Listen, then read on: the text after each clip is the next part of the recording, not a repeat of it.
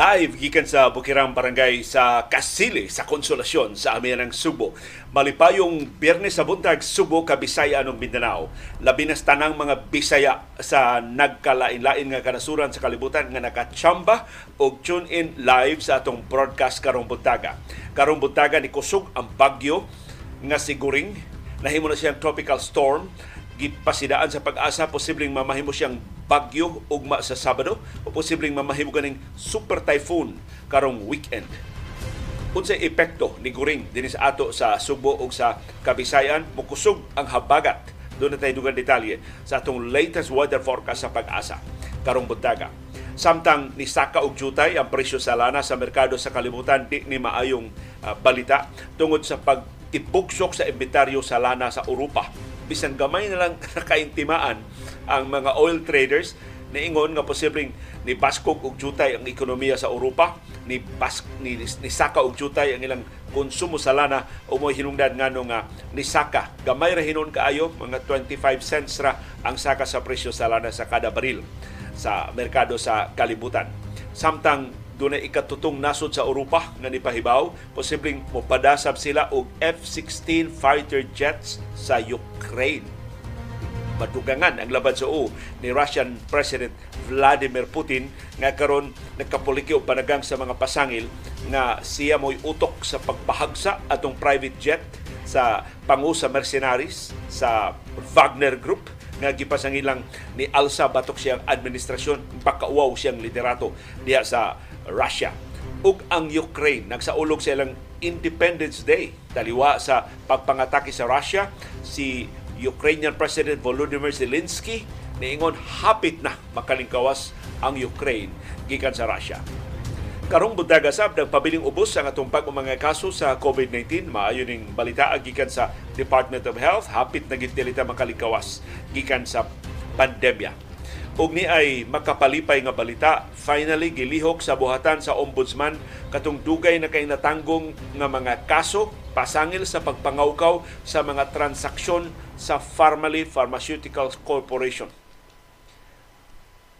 Dunay upat ka bilyon ka pesos nga transaksyon ang Pharmaly nga nakitaan sa ombudsman nga dunay anomalya kadtong pagpamalit sa mga test kits sa niaging pandemya sa COVID-19 tungod ini Nirekomendar ang Ombudsman pasaka ang mga kasong pagpangawkaw ang mga kanhi opisyal sa Department of Budget and Management Procurement Service nga may nag-facilitate ining maong transaksyon oban sa Farmally. Of course, giapil og kiha ang mga opisyal sa Farmally kay matud sa Ombudsman di masabtan ang Farmally why track record nga bisan unsang transaksyon sa gobyerno gamay kay puhunan wag ni kabot usa ka milyon ka pesos mo nakasipong sa binilyon ka pesos nga transaksyon sa pandemya sa kwarta gikan sa Department of Health nga gipaagi sa PSDBM.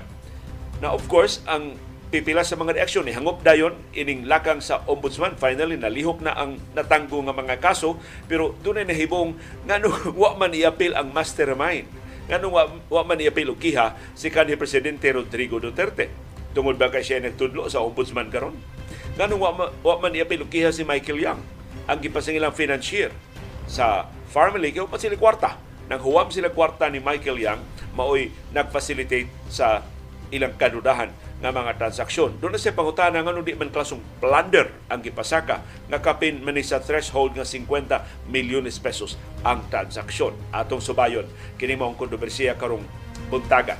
Samtang dunay plano ang Armado Kusog sa Pilipinas nga magtukod na yung permanente nga istruktura diha sa Ayungin Shoal. Ang ilang problema, di gyud palutson ang ilang construction materials sa China. Sa man paglusot sa blockade sa China, kay sigon sa China ang ilang palutson pagkaon ra.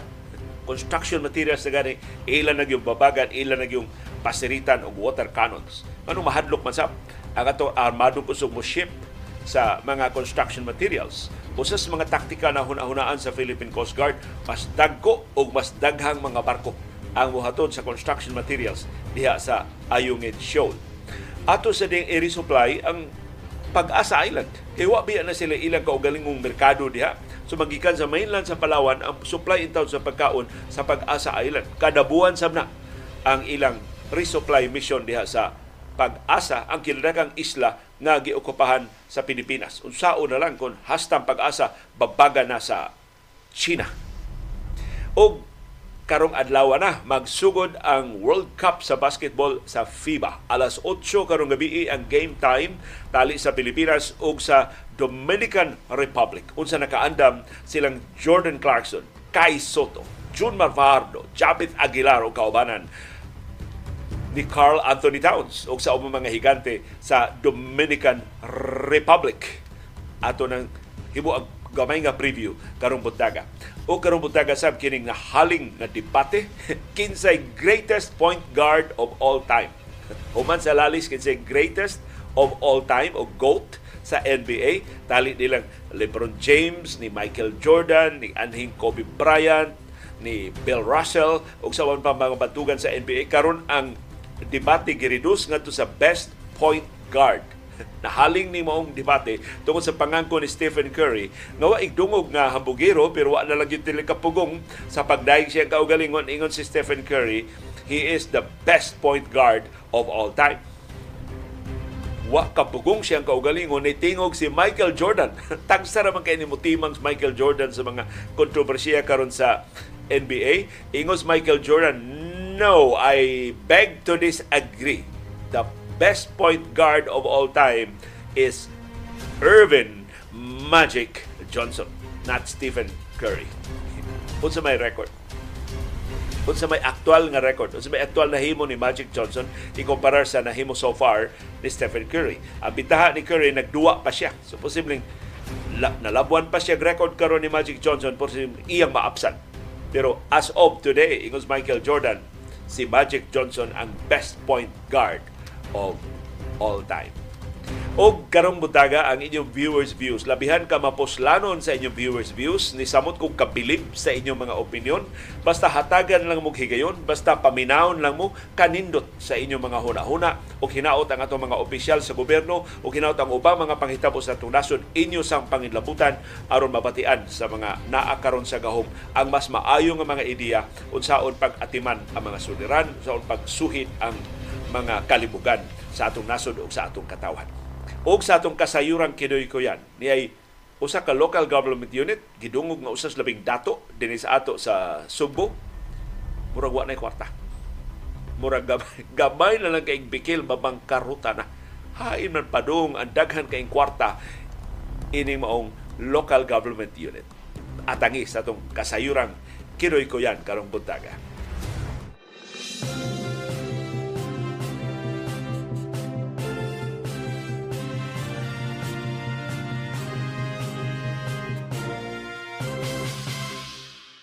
Kumusta man ang atong kahimtang sa panahon? Init og alimuota. Tibok adlaw karong adlaw sigon sa pag-asa dunay gamay gihapon kamig habagat among mabatyagan. Hangtod karong orasa diri sa among bukirang barangay sa Kasili sa Konsolasyon pero sa siyudad sa Lapu-Lapu sigon sa atong viewer nag-alimuot na sila.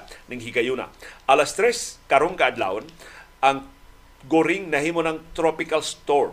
Ni kusog na siya na siya mahimutang sa 220 kilometers east-southeast sa Basco, sa Batanes. Na, siya sa amihanang tumoy gyud extreme northern Luzon. Ang iyang gikusgon 75 kilometers per hour, ang iyang hangin duol sa tunga-tunga, ug ang iyang pag-unos moabot og 90 kilometers per hour. Tungod ini, posibleng mas mukusog ang habagat din sa atong syudad ug sa probinsya sa Subo ug sa tibuok Kabisayan. Sa pagkakaroon ang habagat padayong ni dominar sa tibuok Visayas, sa tibuok Mindanao, ingon man sa Central Luzon ug sa Southern Luzon. Pero kining bagyo nga siguring, inigkusog niya karong weekend. Kay posibleng mamahimo siyang super typhoon karong ugmang adlaw Sabado or Domingo. So iyang mapakusog ang habagat karong weekend. Either Sunday or Monday ang pagkusog sa habagat dinhi sa atong syudad ug sa probinsya sa Subo, sa Bohol, sa Negros Oriental, sa Siquijor, sa Leyte, Southern Leyte, Biliran, Samar, Northern Samar, Eastern Samar, hastang Western Visayas nga naglakip sa syudad sa Bacolod ug sa Iloilo. So mas mukusog ang habagat, mas mudagko atong bawd karong weekend. Mao nay pasidaan sa pag-asa. Gusty conditions may be experienced over most of the of Southern Luzon, the whole of Visayas, and portions of Caraga. So Diaz Mindanao ang kadagatan sa Butuan maoy posibleng mudagko ang bawod ug mukusog ang hagyo sa hangin sugod karong Domingo or Lunes sa sunod semana. Kining maong mga kondisyon mabatyagan gyud pag-ayo ang kinakusgang epekto sa mas kusog nga habagat mabatyagan sa daplin sa kadagatan o sa mga naasbukiran nga mga barangay. Sama sa among nahimutangan diri sa Kasili sa Konsolasyon. So andam anda mo ining maong kausaban sa kahimtang sa panahon karong weekend. Unsay aktual ninyong kahimtang sa panahon diri sa amo tibuok hapon kagahapon perting inita perting alimuota kadtong pag-recording namong CB sa among programa nagkadusingot ming duha adto mutong kiat kayo si CB gawas nga daghan kay mga bisita ni abot diri bay pero pag dayo ng alas 5 sa hapon maoy pagbundak sa kusog keng uwan diri sa among bukirang barangay sa Kasili sa Konsolasyon. Hanto na pagkagabi, naghabo-habo, nagtutaliksik, dugay kay nakatuang ang uwan kagahapon. Unsay aktual nga kahimtang sa inyong panahon, unsang orasa ang uwan kagahapon, wa ba intawon makabaha? Kadiyot raman hinuon sa pipila kuno kabahin sa itong syudad o sa probinsya sa kusog ka nga bundak sa uwan ni tuang ra siya pero wa pa gyud hingpit nga mohunong ang pagtutaliksik. Dagko ra ba pakaagi hapon kaayo ma tutaliksik. Ibutang palihog ang aktual nga kahimtang sa inyong panahon sa atong comment box aron atong masumpay sa latest weather forecast sa pag-asa ug mas mulapad ang atong pag-aninaw sa kahimtang sa panahon sa atong palibot.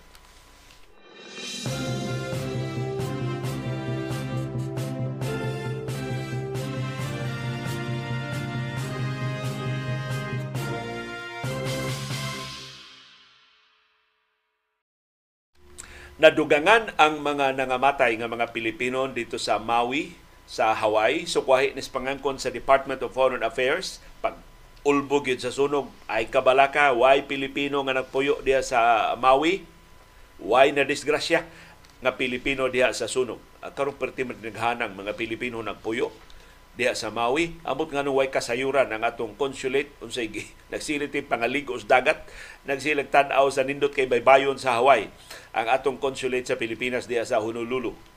Dugang duha ka mga Pilipino ang konfirmadong namatay sa wildfires sa Maui, labi na sa lungsod sa Lahaina na maugid ang tourist spot ang kina kusgan nga tourist spots diha sa Maui sa Hawaii. Matod sa Maui County, mao ni ila sa duha pa ka mga Pilipino, latest ni nga duha ka mga Pilipino nga nangamatay, silang Salvador Coloma, 77 anyos nga taga Ilocos og si Carlo Tubias o Tobias. Pero sa atong pronunciation sa Pilipinas Tubias, 54 years old. Ang nipahibaw ini mao ang mga anak in town sa mga biktima. Sa ilang Facebook Facebook post gi sulti sa anak ni Carlo Tubias nga si Rachel uh, Tubias nga nahibaw nila nga nakita na ang patayng lawas sa ilang amahan kay ni match ang DNA nga gikuha sa Federal Bureau of Investigation gikan sa mga sakop sa ilang pamilya o sa patayng lawas nga nakitaan sud sa ilang pidoyanan. Sus, wa kagawas sa ilang bahay ang ilang amahan. Samtang kauban ni Salvador Coloma sa bay nga nasunog ang siyam ka mga sakop sa iyang pamilya. So, mahibaw eh hain na karon kining siyam. Missing sila hangtod ning higayuna. Apil sa gipangita pa sa Maui officials mao ang asawa ni Salvador nga si Lydia Coloma ug ilang mga paryente nga silang Joel Villegas, Adela Villegas, June Mark Quijano, Filimon Quijano, Luz Bernabe, o Glenda Yabis.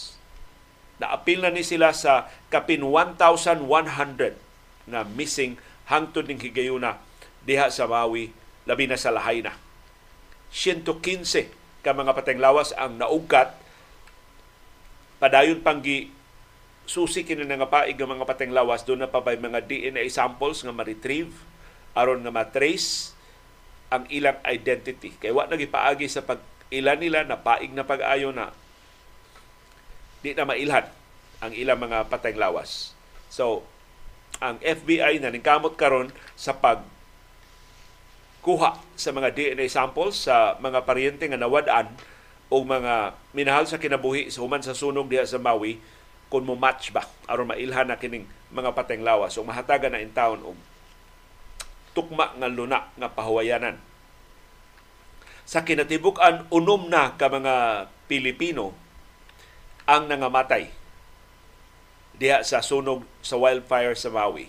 So gawa sa tunduha nga silang Salvador Coloma, 77 anyos, o Carlo Tobias, 54 years old. Ang ubang mga Pilipino nga nakonfirmar nga nangamatay sab mao silang Rodolfo Rukutan, 76 anyos, Conchita Sagudang, 75 anyos, Danilo Sagudang, 55 years old, Alfredo Galinato, 79 years old.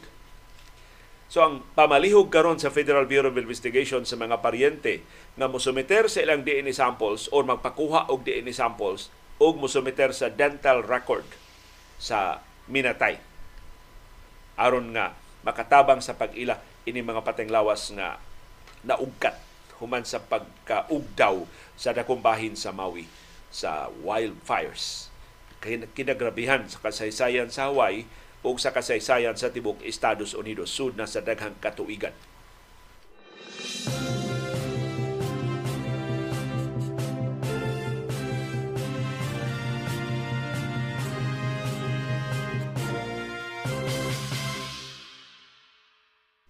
Ang di may balita karon buntaga mao ang pagsaka og jutay ra sa presyo sa lana sa merkado sa kalibutan ang mga oil traders na ingon tungod di sa pagtibugsok sa inventaryo sa lana sa Europa. Luya gihapon ang ekonomiya sa China, luya gihapon ang ekonomiya sa Estados Unidos, luya gihapon ang ekonomiya sa Japan, luya gihapon ang ekonomiya sa Germany, luya gihapon ang ekonomiya sa Britanya, pero ni us-us ang inventaryo sa krudo o sa mga produkto sa lana sa Europa So para sa mga oil traders, maayo nga timaan nga ni kusog ang konsumo sa lana sa Europa. Ug igo na ning rason nganong musaka og jutay bisag jutay ra ang presyo sa lana sa tandugon kay nga trading sa world market kagahapon. Ang presyo sa lana natagak og kapin usa ka dolyar pagsugod sa trading gahapon kain kaingos mga oil padong na sa to og laing uso sa presyo sa lana nakabawi ang presyo sa lana pagdayo ng tapos sa trading kagahapon. Lain nakapatagak og kapin sa dolyar sa presyo sa lana mo paglig-on sa dolyar sa Estados Unidos. Pero nakabawi ang presyo sa lana human ni tumaw ang report sa pagtidlom sa gas oil stocks sa Europa. So ang panginaot sa mga oil traders nga dili ingon ana kaluya ang ekonomiya sa Europa bisag nagresesyon na ang Germany ug hapit na sa magresesyon ang Britanya tingali ang ubang bahin sa ekonomiya sa Europa mas baskog pa makalahutay pa tungod sa ang timaan ang mas dako nilang konsumo sa lana. So mo rason ngano nga bisan og nihiyos ang factory data, nihiyos ang economic activities, labi na ang manufacturing data sa China. Nihiyosab for the third straight month ang factory data sa Japan. Padung na mo stagnate. Wa pa mo hiyos, padayon pa ang gamay nga pagtubo, pero murag padung na sa stagnation ang factories sa ang manufacturing activities sa Estados Unidos. So mo rason ngano nga sa niaging mga adlaw nagsigi og us-us ang presyo sa lana sa merkado sa kalibutan. Nakabawi lang jutay sa pagtapos sa trading sa adlaw Webes tungod sa pag sa timaan, ni tumaw nga timaan na mas kusog ang konsumo sa lana sa Europa. So, pakabantay mo ang industriya sa lana largely based on perception, dili sa aktual nga sitwasyon. Wa pa'y aktual nga kanihit sa supply sa lana, wa pa'y aktual nga problema sa supply sa lana pero ang perception na mas dako ang konsumo, saka ang presyo. Hinay ang konsumo, us-us ang presyo. Hinay ang ekonomiya, us-us ang presyo. Ligo ng dolyar, us-us ang presyo. Huyang ang dolyar, saka ang presyo. Perception, mao basihan sa presyo sa lana. Pero nakabangil na ta og us-us sa niaging semana sa world market ug ang reflection ana hopefully sa sunod semana. So, posible doon na tayo us-us sa presyo sa lana sunod semana human sa pito kasunod-sunod nga pagsaka sa presyo sa lana dinis ato sa Subo o sa babahin sa Pilipinas.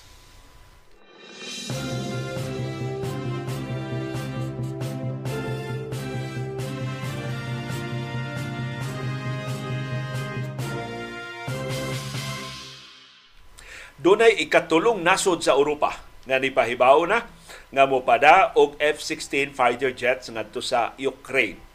So samot ini kaapiki si Russian President Vladimir Putin wa pa na maklarong kinsay nahagsa ba gyud naapil magpakahagsa sa eroplano sa iyang eroplano si mercenary Wagner Group mercenary chief Yevgeny Prigozhin ang Norway nahibaw-an ni desider na pag-donate og F-16 combat aircraft ngadto sa Ukraine aron mas kusganong makasukol sa pagpangatake sa Russia.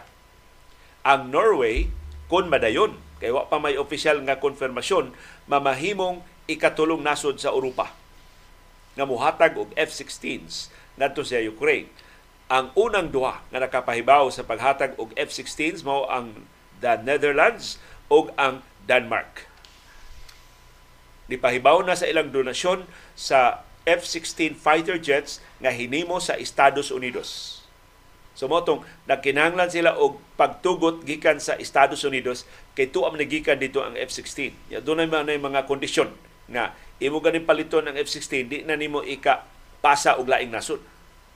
So karon ilang ipasa ngadto sa Ukraine kay doon na nay bendisyon gikan sa Estados Unidos ang Estados Unidos mismo wa pa mo pahibaw mohatag ba sila og F-16 fighter jets ngadto sa Ukraine.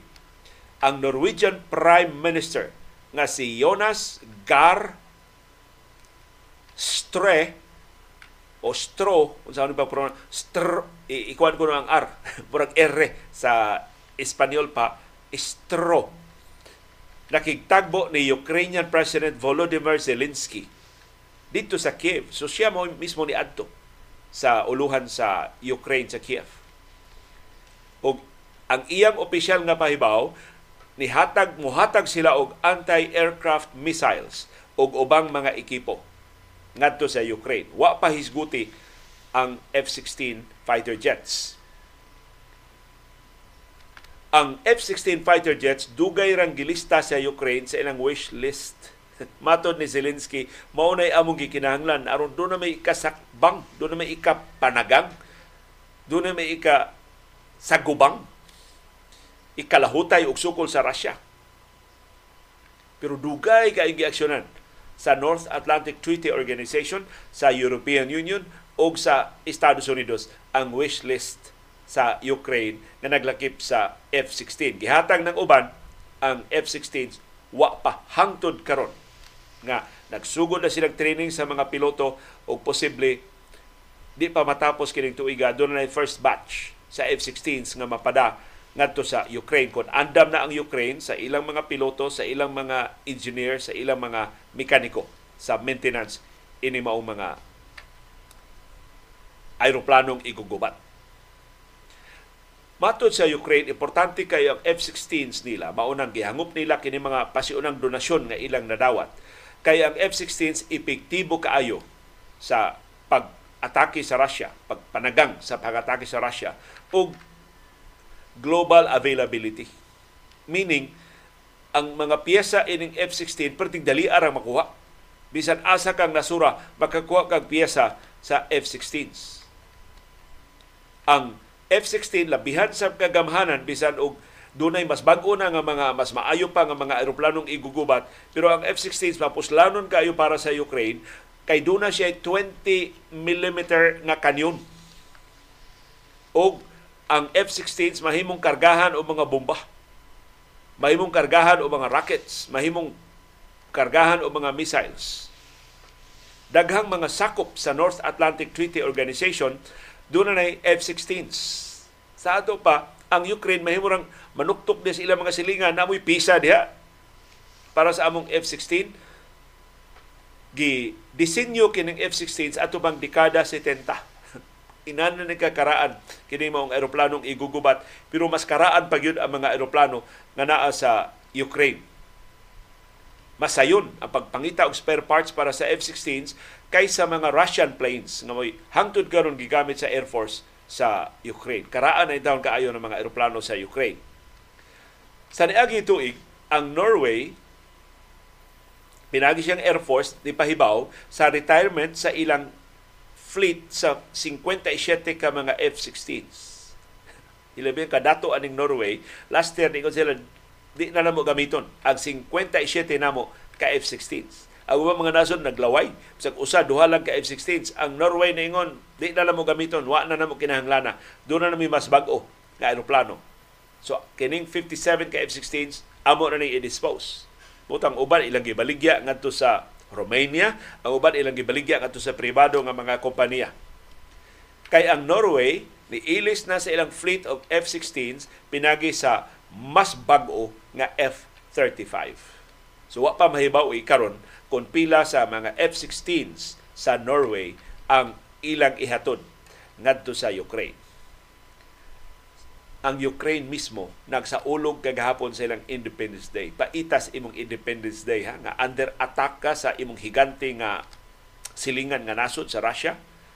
Ang presidente sa Ukraine nga si Volodymyr Zelensky ni auhag sa katawan sa Ukraine paglugway pa sa ilang pailog, pag hugot pa sa ilang pagsukol batok sa mga puwersa sa Russia atul sa Independence Day sa Ukraine. Ang anibersaryo gisaulog nga hilabihan kahilom ni takdo gyud 18 ka buwan human sa pagpangataki sa Russia sa Ukraine atong Pebrero 24, 2022. Kalibuan na ka mga Ukrainians ang nangamatay, apil na ang kabataan o kababayan. Minilyon na sa ilang mga molupyo ang napugos sa pagbakwit ngadto sa ilang silingan nga mga nasod kay di na magwanta ang kalisod sa ilang kahimtang diha sa Ukraine.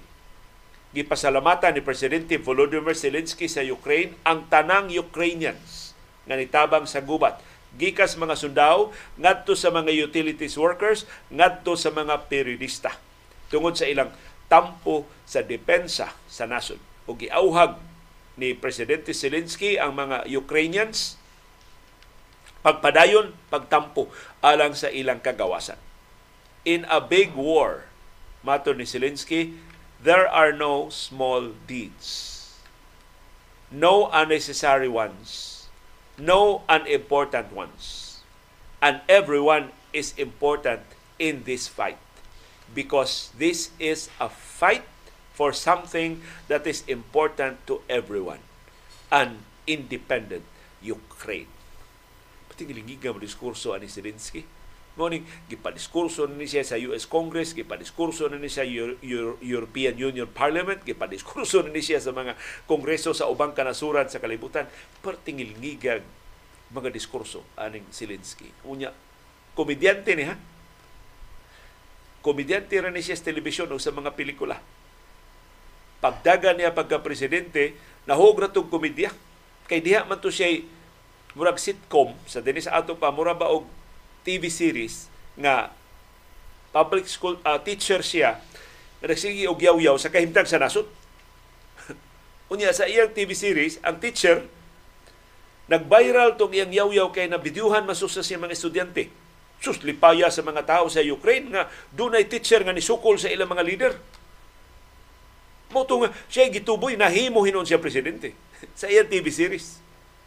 Tungod adto si Zelensky popular man kay ang TV series kay ni reflect man sab sa mga sentimento sa mga Ukrainian sa tinuod nga Ukraine. Amo tong na tinuod hinon siya pagka presidente. Nagsugod siya isip komedyante Hantod nagkaseryoso kay nagkaseryoso ba kay problema ang Ukraine? Pag asumer niya sa katungdanan, si Zelensky gusto makigsuod sa Russia. Mutong gipugnan si do ayaw pagigsuod sa Russia do.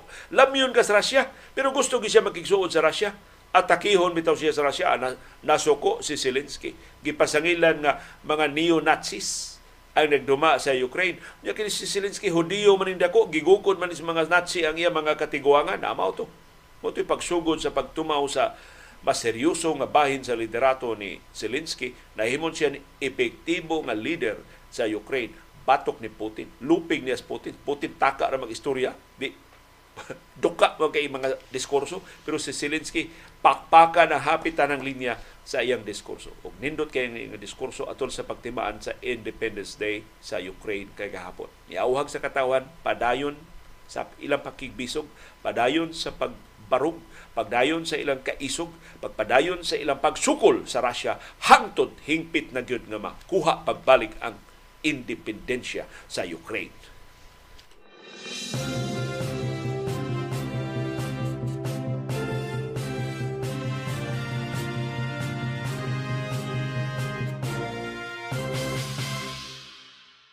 Ang maayong balita, nagpabiling ubos ang atong bag-o mga kaso sa COVID-19 sa latest nga report sa Department of Health Central Office doon natay 113 kabag-ong kaso sa COVID-19 mas taas kaysa nangagi nga mga adlaw kay double digit naman lang to less than 90 naman lang ganito sa niaging adlaw pero 113 is quite manageable. Gamay lang gihapon kay ikumpara sa kalibuan. Kabag mga kaso sa COVID-19 kada adlaw nga atong nahiaguman sa tibok Pilipinas na nangaging kapintulo ng katuig. Ang atong active cases ni Hughes ngadto sa 2,757 mao ni ang mga pasyenteng nahibilin sa itong mga ospital o isolation facilities sa tibuok Pilipinas. Ang nationwide positivity rate nagpabilin nga 3.1%. Maura ni sa nangaging nga mga adlaw. Sa ito pa, luya, hinay na ang tinagdanay sa COVID-19 Labi na din sa ato sa Subo, apil na dito sa Metro Manila, apil na sa Metro Davao, apil na sa Northern Mindanao, apil na sa Calabarzon, sa Central Luzon o sa mga population centers sa Pilipinas. Ang National Capital Region o Metro Manila mao gihapoy top notcher. Sila gihapoy kinadaghanan og bag-o mga kaso gahapon niabot og 36 ang ilang bag-ong mga kaso. Dinis ato sa Central Visayas lima ra ang atong bag-o mga kaso kagahapong adlaw. Og duha ra ka local government units ang gigikanan ining lima. Ang kinadaghanan tulo gikan sa siyudad sa Lapu-Lapu, ang nahibiling duha gikan sa probinsya sa Subo. The rest of the local government units way bag-ong kaso sa COVID-19 nindot ng balita. Ang Cebu City, way bagong kaso. Mandawi City, way bagong kaso. Ang Bohol, way bagong kaso. Ang Negros Oriental, way bagong kaso. Sikihor, way bagong kaso sa COVID-19. So akong gitan-aw pila na nahibilin ng mga active cases mao ni ang mga pasyente nga napa sa atong mga ospital ug isolation facilities dinhi sa Central Visayas naa sa mga ospital ug isolation facilities sa Sugbo, sa Bohol, sa Negros Oriental ug sa Siquijor 90 na lang. Isa ka og jutay pero less than 100 gihapon ang mga pasyente nato sa tibok Central Visayas. Ang kinadaghanan og active cases mo ang Bohol dunay 22. Ikaduha ang Cebu Province dunay 21. Ikatulo ang Cebu City dunay 17. Ikaupat ang Negros Oriental dunay 12. Ikalima ang Lapu-Lapu City dunay 8. So balik ang ugsulbong ang Lapu-Lapu City dunay 8. Tabla na sila sa Sikihor nga dunay say 8 ka active cases. Ang kinagami ang active cases og nagpabilin nga gamay kay wa sila bagong kaso gahapon ang syudad sa Mandawi, duha na lang ang active cases sa syudad sa Mandawi hapit na kita makalingkawas gikan sa pandemya di nato anug anug di nato sayangon sa mga batanon pa ang atong mga sakripisyo atong uh, panibasog makalingkawas tas COVID-19 sa niaging kapina sa tulo ka tuig. Padayon tang musulob sa atong face mask labi na sa crowded areas. Padayon tang mulikay sa wa kinahanglan mga tapok-tapok.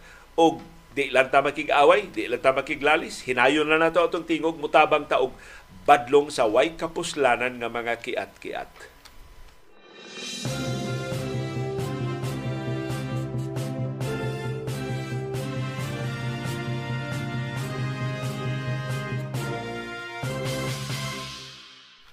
Wa ni mabantay natong kadaghanan ng mga ordinaryo nga mga magbubuhis ining nasura pero ang mga educators mo ini point out sa dakong anomalya sa Departamento sa Edukasyon. Ang gipahibaw sa DepEd sa niaging adlaw nga kakuwang gidaghanon sa kuwang nga mga classrooms mas daghan kaysa pag-osomer ining administrasyon na. Gipahibaw sa DepEd nga kuwangan tag 159,000 ka classrooms inig abli sa school year 2023-2024. Nga gitagdang magsugod na ang klase sa mga public schools unya sa sunod simana pohon. Kining classroom deficit sa bag-ong school year mas grabe pa kaysa shortage sa classrooms last year. Kaysa ni aging tuig, gipahibaw ni Vice Presidente o Education Secretary Sara Duterte Carpio nga nagkuwang tag 91,000 ka classrooms. Nga nung abot manig 159,000 classrooms karon imbis maibanan ang deficit na dugangan man hinuon unsa may gibuhat sa Departamento sa Edukasyon ubos ni Vice Presidente o Education Secretary Sara Duterte Carpio nga nung imbis maibanan ang 91,000 classroom deficit last year na punan man hinuon moabot naman ni burot magsamot ngadto sa 159,000 pesos sa sunod nga school year. Ang nipahibaw ini bag-ong numero hinaot dili ni siya taktakon gikan sa iyang pwesto mao si Assistant Secretary Francis Bringas o Bringas. Ni report siya atubangan sa Senate Committee on Basic Education. Sa iyang pag-atubang atong Miyerkules Agosto 23 Matod ni Bringas nga kining 159,000 classrooms nga kuwangan naglakip na ni sa latest nga nangaguba sa Bagyo ang nagubas bagyo ni abot o mga 400 sa bagyo nga si Egay, sa bagyo nga si Falcon. Na ni igo sa ni pingistra wa gid hingpit nga mo igo sa Luzon. Ni daghan ang kakuwang ni dako hinon pagsamot ang kakuwang sa classrooms imbis nga mohiyos. Nga maoy gipasalig sa Departamento sa Edukasyon usa ka tuig ang nilabay. Pag-asumer ni Education Secretary Sara Duterte Carpio ni aging tuig ni pasalig ang DepEd amo nang maminusan. Pila na? 91,000 ang kuwang. Minusan na namo 40,000 na na ang makuwang nga classrooms by next year. Mo sila ni pasalig ana ang 91,000 classrooms nga kuwang last year mahiyusan nila o kapis katunga 40,000 na lang ang kuwang nga classrooms this year mo na ilang prediction a year ago kung man hinumduman, August 2022. Sa ito duha ka buwan, human ni asumer sa katungdanan si Education Secretary Sara Duterte Carpio ang iyang sinaligan nga Undersecretary si Ipimako Densing the third nitugan sa House Committee on Basic Education nga ang classroom shortage should be reduced to 40,000 classroom to 40,000 this year. Imbis ma 40 mil na lang ang kuwang sa classroom ni burot man hinuon ngadtos 159,000 sus. Krabiha ini kadako sa iskandalo ini. Sa gibuhat ni Education Secretary Sara Duterte Carpio nagsige kwenta siyang confidential ug intelligence funds. Wa siyang gabantay ni samot hinuon kadaghan ang kuwang nga mga classrooms.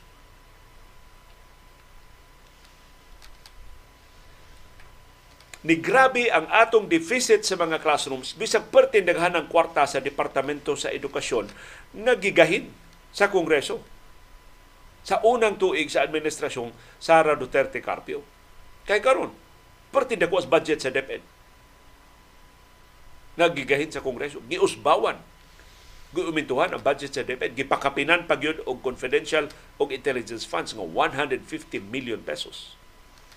Suhain man padung ang kwarta nga gigahin pagtukod og bagong classrooms. Nganong imbis maibanan, nadugangan man hinuon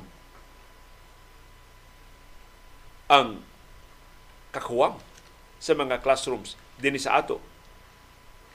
Ang standard classroom sa sigun sa standard sa Departamento sa Edukasyon, ang classroom to student ratio mauni one classroom for every 35 students for primary, primary schools. So, grade 1 hantod grade 6, 1 is to 35. 35 ra ka bata kada classroom. Mao na standard sa Departamento sa Edukasyon. Sila naghimo ana ang DepEd. Lain na standard, one classroom for every 40 students for junior high school. O one classroom for every uh, for junior and senior high school. Kining 40. So 1 is to 40 sa junior high junior o senior high school o 1 is to 35 para sa primary school. So base ini mga parameters sa Departamento sa Edukasyon, 50% sa 7,520 ka mga classrooms sa senior high school ang congested. Sobra ang mga estudyante sa katunga sa tanang classrooms gi-assign sa senior high school. 41% ang congested sa 10,188 ka classrooms nga gi-assign para sa junior high school. O 32% ang congested sa mga classrooms sa primary school gikas kinder ngadto sa grade 6. Ingon ana ka seryoso ang kakuwang sa mga classrooms pinasikad sa parameter sa Departamento sa Edukasyon. Dako ning tulubagon ni Vice Presidente og Education Secretary Sara Duterte Carpio. Nganong imbis maibanan ang kakuwang sa tong classrooms ni burot man hinoon from 91,000 last year to 159,000 this year. Nganong imbis matinuod ang ilang pasalig nga maminusan ang kakuwang sa classrooms nga na sa 40,000 karon tuiga mas niburot man hinuon ang kakuwang sa classrooms bisan sa mas dako nga budget sa Departamento sa Edukasyon.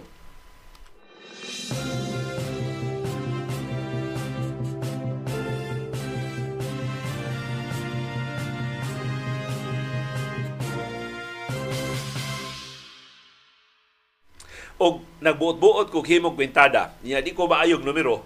Kasi kung kahagbong sa kong math sa una. Kamo palihog tabang nako. Andama inyong calculator atong kwintahon. Kung ang confidential o intelligence funds ni Vice Presidente Sara Duterte Carpio gamiton pagtukod og classrooms. Pila man ka classrooms ang matukod. Kung ang confidential o intelligence funds ni Presidente Ferdinand Marcos Jr.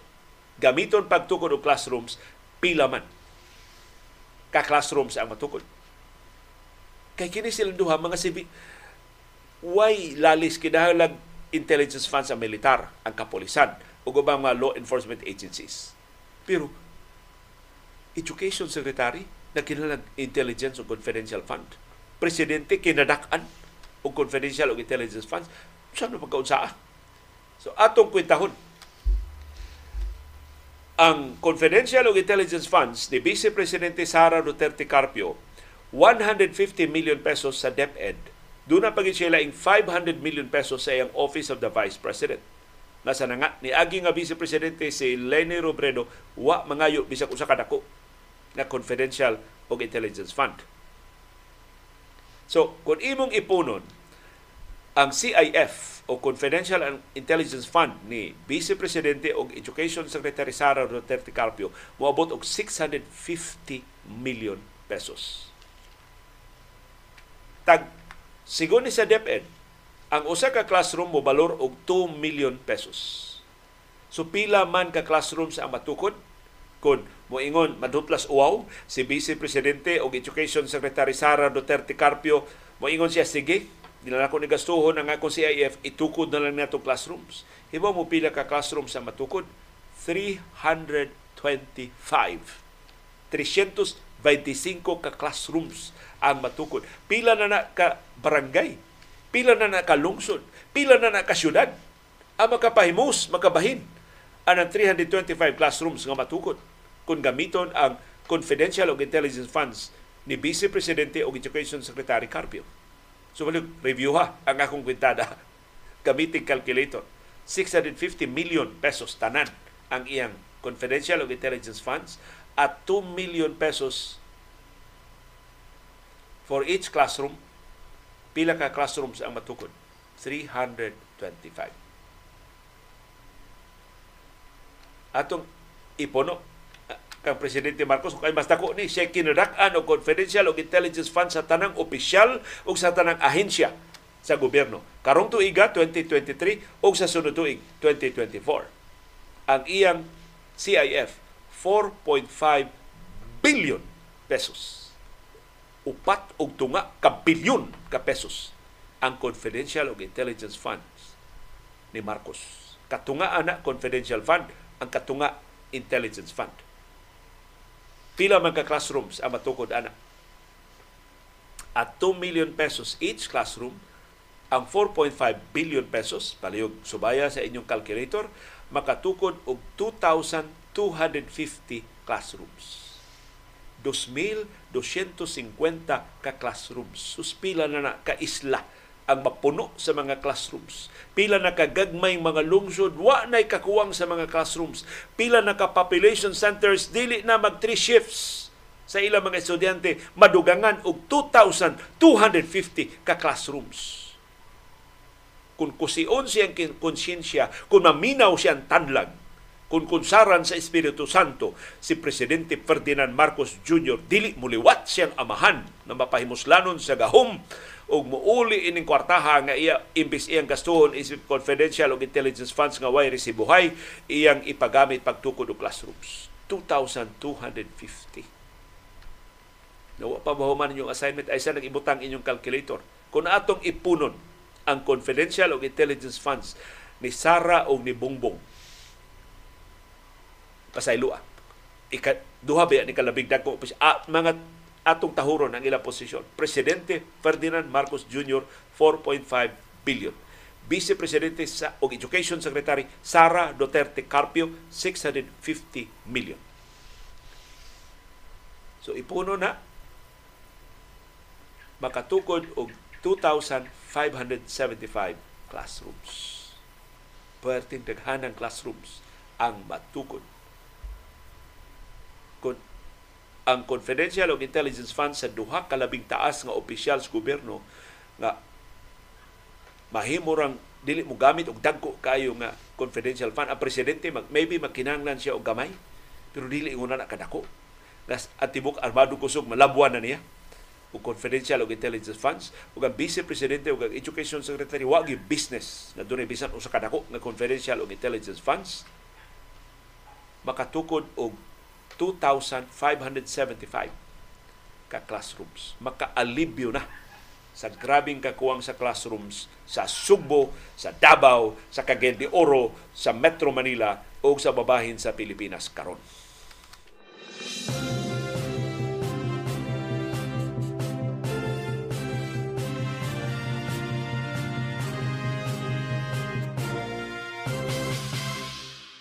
Ug daghang salamat itingog na ang mga educators ining marka pataka nga lagda ni Vice Presidente og Education Secretary Sara Duterte Carpio nga pagtangtang sa mga visual aids gikan sa bungbong sa mga classrooms. Aron kuno maka-concentrate ang bata, maka-focus sa iyang atensyon sa leksyon sa teachers, tangtangon ang tanang mga gibutang sa bungbong hasta mga visual aids. Ang child clinical psychologist nga si Dr. Ana Tuazon Di makalalis si Sara Duterte Carpio. Kay mao ni iyang gitunan. Mao ni iyang kurso. Mao ni iyang specialization. Mato ni Dr. Ana Tuazon sa iyang lapad nga kasanatian isip child clinical psychologist. Bare walls in the classroom may leave students understimulated. Atensyon, Education Secretary Sara Duterte Carpio. Diin man itong puto sa buwad Davao. Awa naman nila siya makuyo sa Davao, tuwanan ni Manila. Diin man ito mo makakuha ang kasayuran. Wa man kay gitumbok nga bisan usa na lang kapag tuon. Na kung ang classrooms, kung hawanan ang bumbong sa classrooms, makakonsentrate ang mga bata. Ang sulti sa tinuod nga kamao. Ang clinical child clinical psychologist nga si Dr. Ana Tuazon kung ang bumbong hawan. Kung ang bumbong way bisan gamay na lang suwat ma underestimated ang mga bata. Dili sila ganahan nga magtuon. Dili sila ma dili bugana ang ilang utok ma maluya sila. Ma-bored sila in other words. Ma-underestimated sila. Makuwang ang ilang gana sa pagtuon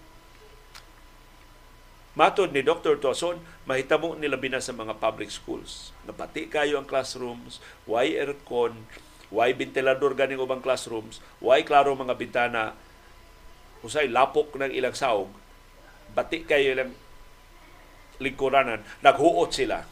Wa pa, wa pa sila makita nga nindot sa ilang mumbong. Mo samot ang distraction sa mga bata. Susukwahi ni pangangkon ni Sara Duterte Carpio nga kung why makita mga bata bongbong, makakonsentrate sila sa leksyon.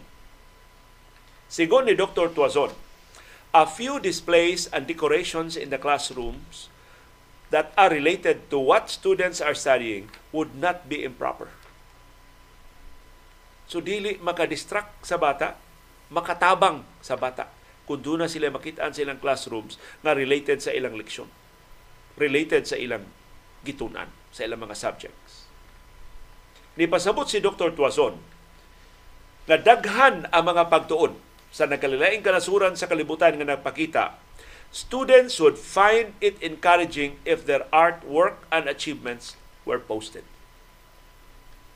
So katong ilang mga drawing, katong ilang mga posters, katong ilang mga nindot kay mga grado, katong ilang pagka top 10, katong ilang pagka top notcher, i-display to diha sa bongbong, ma-stimulated ang mga bata, ma-encourage ang mga bata. Mas madasig sila pagdugang pagyud sa ilang nakatuunan, pagdugang pagyud sa ilang pagtuon.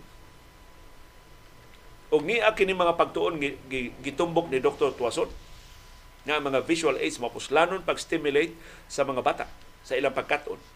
Number one, mo mga findings Visual aids can help students to remember information for a longer period of time. Mas dugay nila malimtan ang ilang mga leksyon. This is because visual information is processed by the brain differently than verbal information. So, mas epektibo ang visual aids kaysa istorya lang sa teacher. When students see something, they are more likely to remember it than if they only hear about it.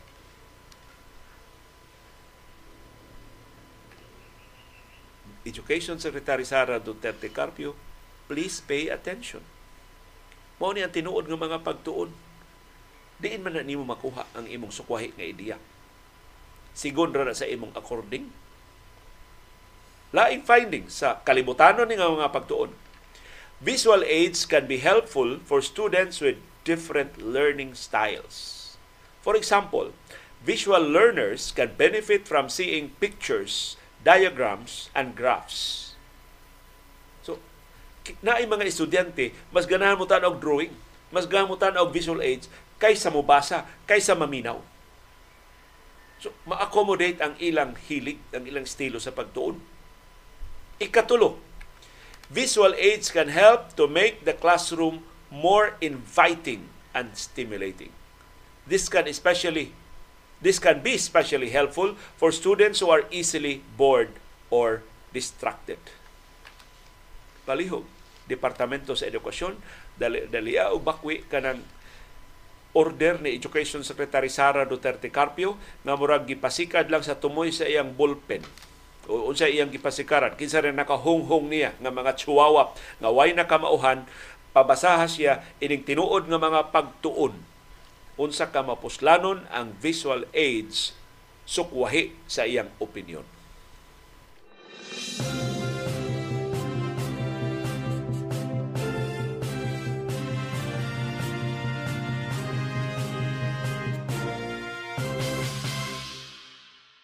og ni ay makahasol nga ebidensya nga kining rehistrasyon sa itong mga SIM cards posibleng dili ni mag-post sa atong kampanya batok sa mga cyber crimes dunay 28,000 ka mga pre-registered nga mga SIM cards nga dunay verified e-wallet accounts ang na-recover sa kapulisan gikan sa Pogo Hub diha sa Pasay City nga gironda karong bag-o.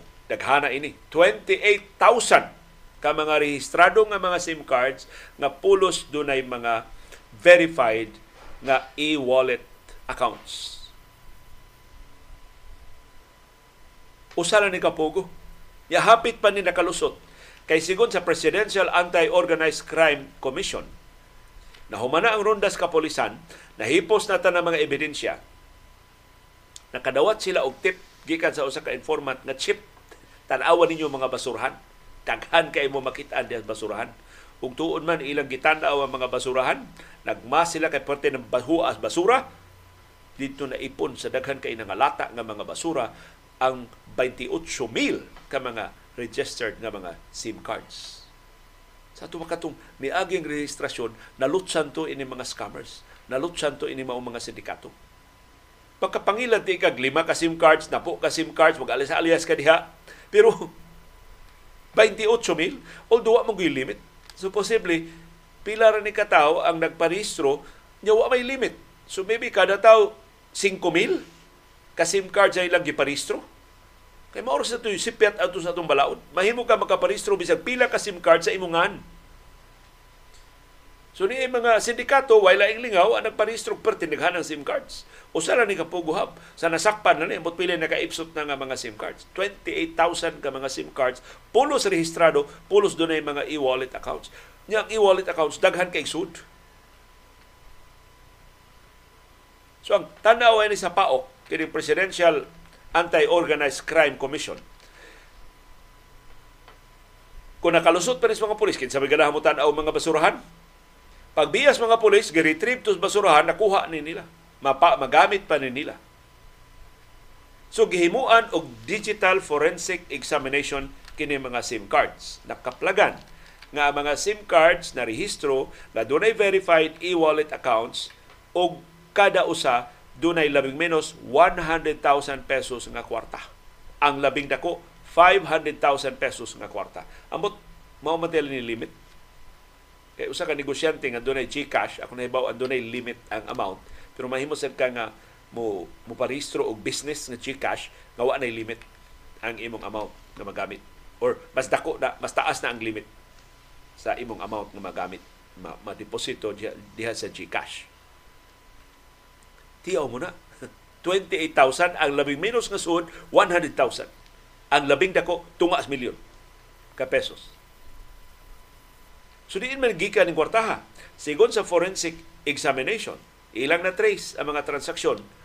Ang tanang kwarta nga nailad gikan sa mga biktima, katong na biktima sa ilang mga love scams, katong ingnon in town ni mga trabahante sa Pogo Hubs nga mga gwapa nga mga babay, mangilad o mga langyaw, ilang ilang ilang, ilang suuron ang mga langyaw, ini kailab sa mga langyaw nila, ila din pangayo og kwarta mo invest sa ilang crypto scam. Ang crypto scam dili uh, scam god dili tinuod So adto pa dong ining ilang mga SIM cards. Adto isa lang mga e-wallet accounts.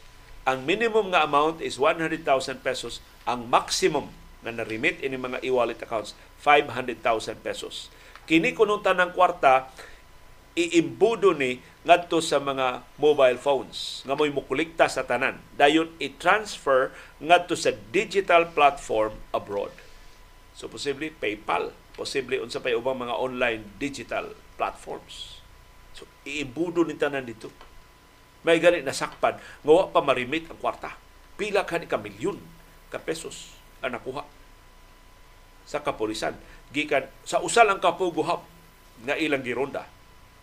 Gawas sa mga SIM cards na sakmit sab gikan sa Pogo Hub ang mga papeles, mga dokumento nga naglista sa mga e-wallet account numbers ug ang ilang mga respective amounts ug ang mga password sa mga accounts. Awa na tibway tanan. Na, na bisto ang tanan. Sa niaging semana, ang kapulisan naka-recover sab og 3.5 million pesos nga balor sa cash, financial documents o mobile phones, mga bala ug uban pa mga hiraminta sa vaults sa usa ka Pogo Hub nga ilang gironda adtong Agosto 1 tungod sab sa ilang kalambigitan sa cyber scams. So sa ka epektibo ang SIM registration, pagpadlong sa mga cyber crimes, kadudahan. Kung kining pasiunang mga ebidensya nga nalutsan among registrasyon sa mga sindikato, mo'y atong basihan.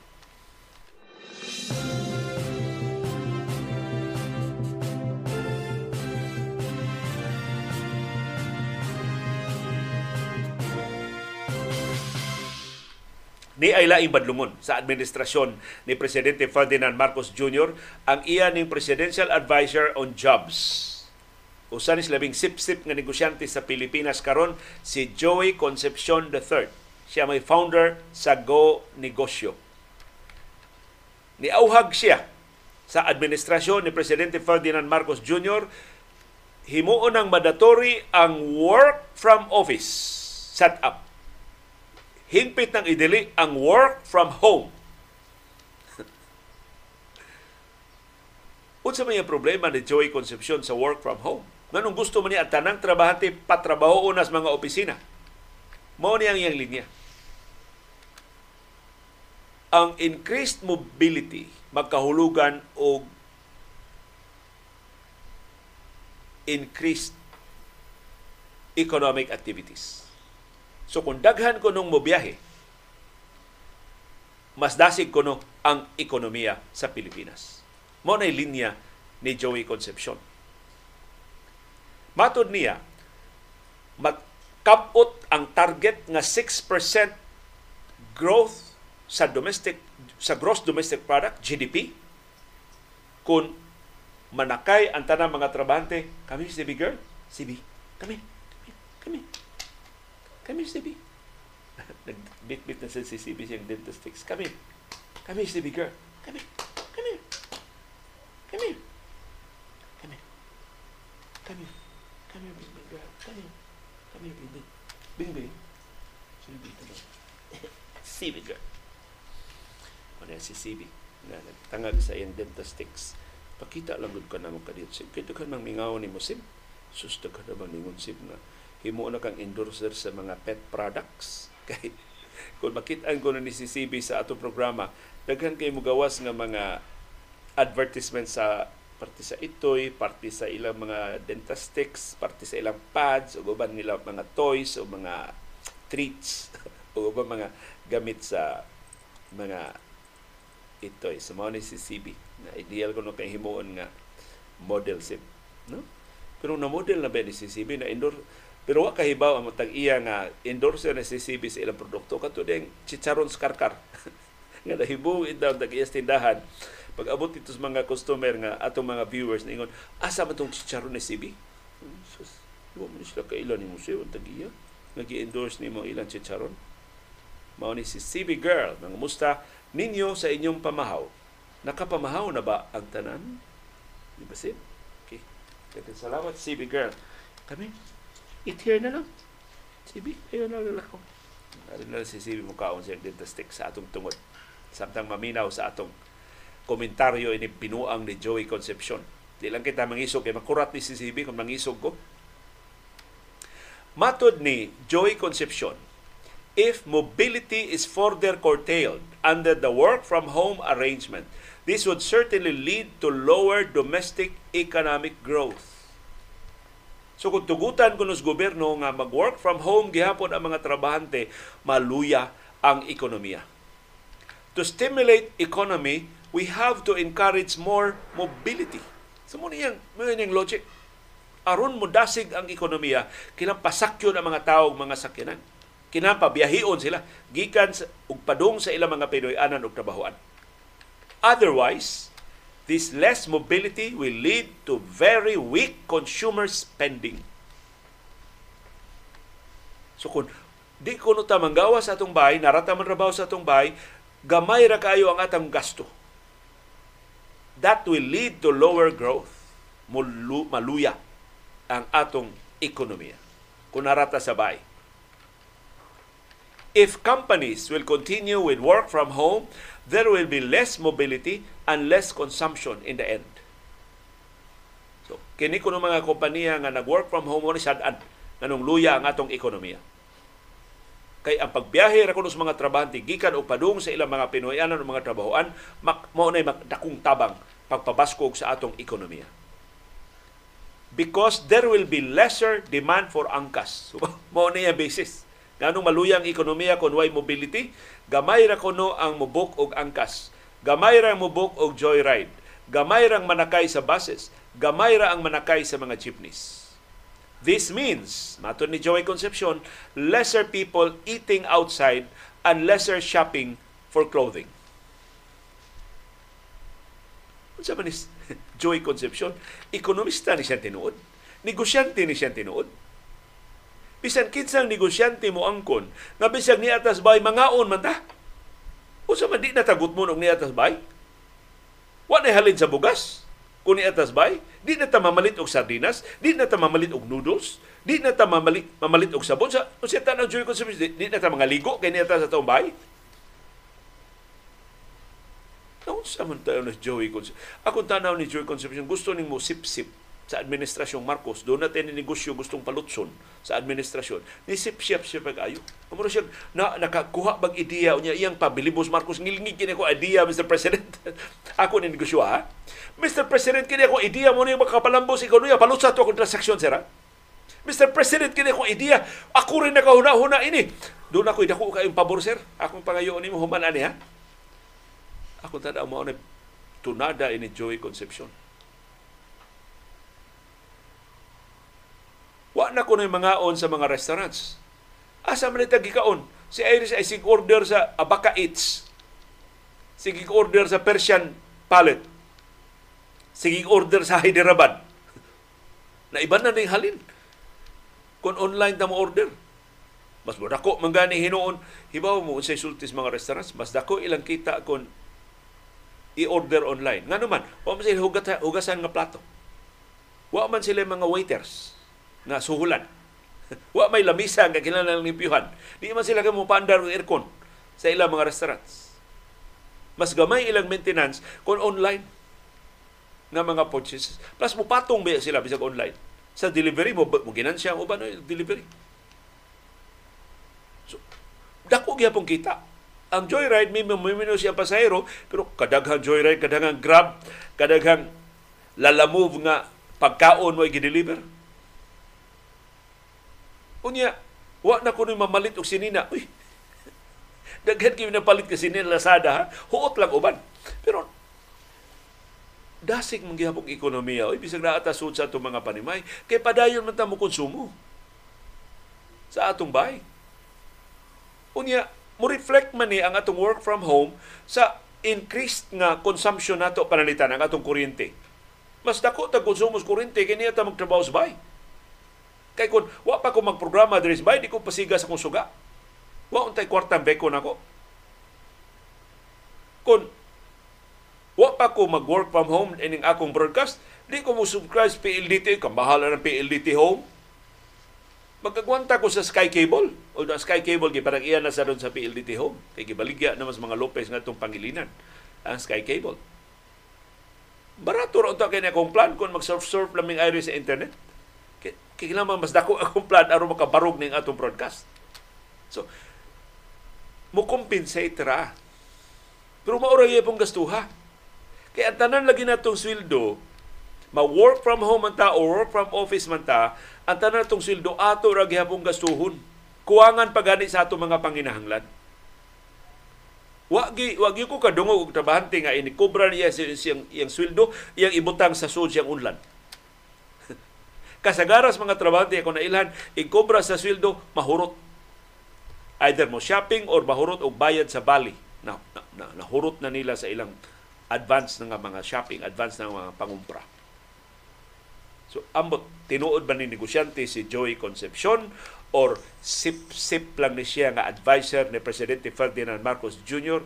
nagpagbilib nga doon na siya unique nga ideya, bahala nagwa magtugkad yuta ang iyang paukyam ngadto sa administrasyon.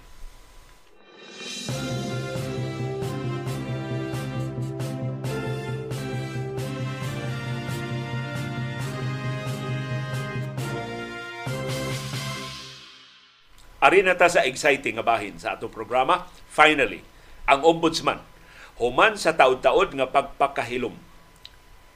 Niluwat na og rekomendasyon nga ikiha o mga pasakaan o mga kasong pagpangawkaw ang mga opisyal sa Procurement Service sa Department of Budget and Management PSDBM o sa Pharmaly Pharmaceutical Corporation tungod ato ilang pagsipong sa binilyon ka pesos nga mga transaksyon atol sa pandemya.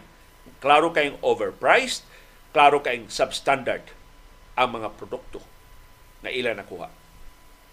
Ang ombudsman, formal nga ni mando sa pagpasaka og tuto ka count sa graft batok sa kanhi Budget Undersecretary Christopher Lau ug laing duha ka mga kanhi opisyal sa PSDBM ug mga opisyal sa Farmally tungod ni sa kontrata pagpamalit og 4 bilyones pesos nga balor sa RT-PCR test kits.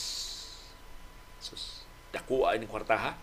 4 billion pesos nga balor sa RT-PCR test kits.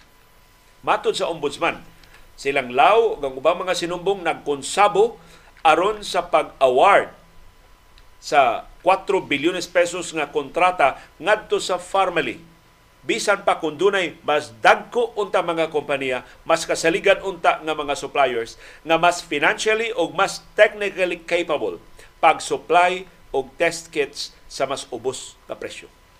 Muna finding sa ombudsman.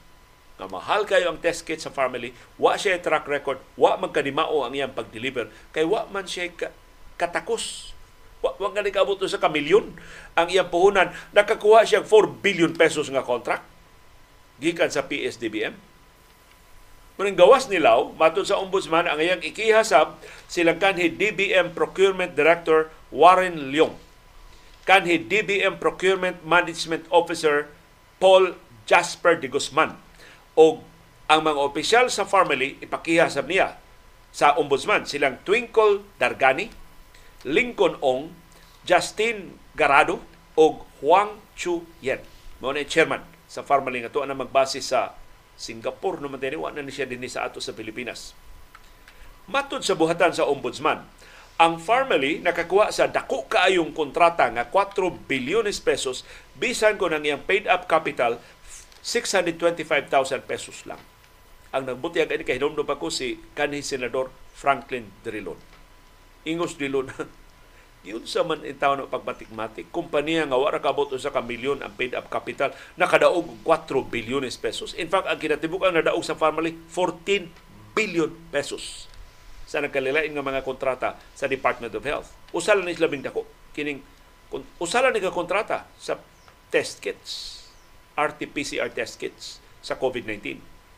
Matod sa ombudsman, ang mga opisyal sa gobyerno mao ning ilang gikasuhan kay nitugot nga langay-langayon lang ang delivery sa test kits. More ilang justification, mas mahal niya among test kits kay dinalian ang panginahanglan. Ni yung ombudsman, kung dinalian, nganong dugay man kayong na-deliver?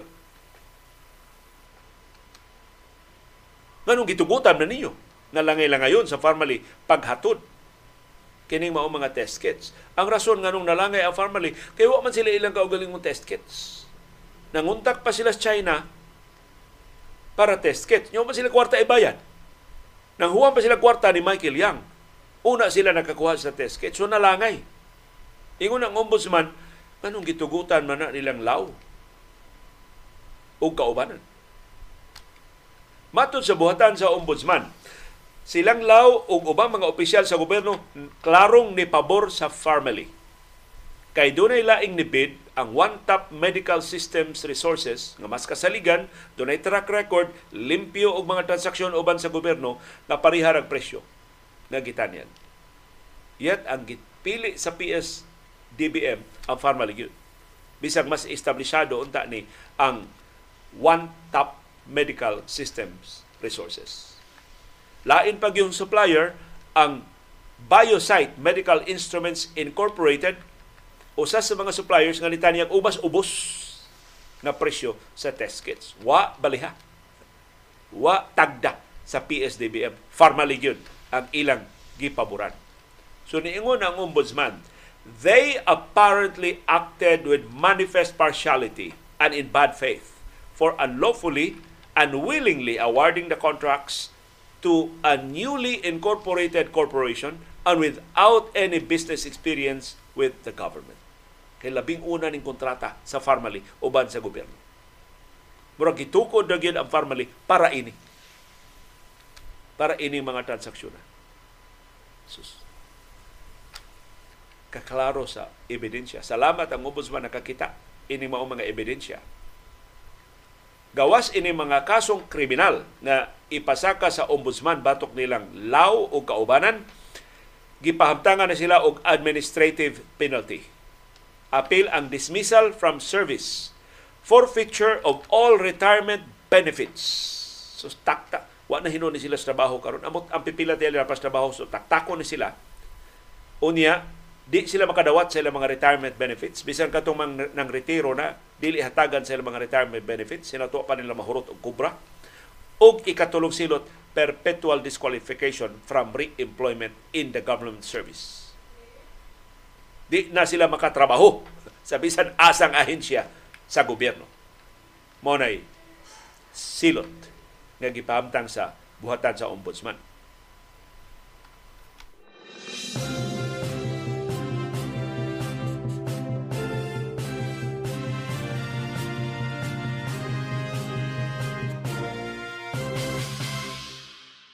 Og nitubag dayon ang kadaguan sa family. Kay ilang abogado, mao ang abogado ni Kanhi kung gitaktak naman so Kanhi kung resista Arnolfo Teves na si Ferdinand, Attorney Ferdinand Topacio Mo'y abogado sa mga opisyal sa family. Matod sa family, inosente mi. Wa mi na lapas nga bisan unsang balaod. Wa mi natikas nga bisan usa ka dako sa among transaksyon sa gobyerno. We are greatly saddened. Mao ni opisyal na pamahayag sa mga family officials by the indictment of certain private persons who compose Family Pharmaceutical Corporation, especially Mohit Dargani, Lincoln Ong, Wang Tao, Wang Chu Yen, and Miss Twinkle Dargani by the Ombudsman. O si Atty.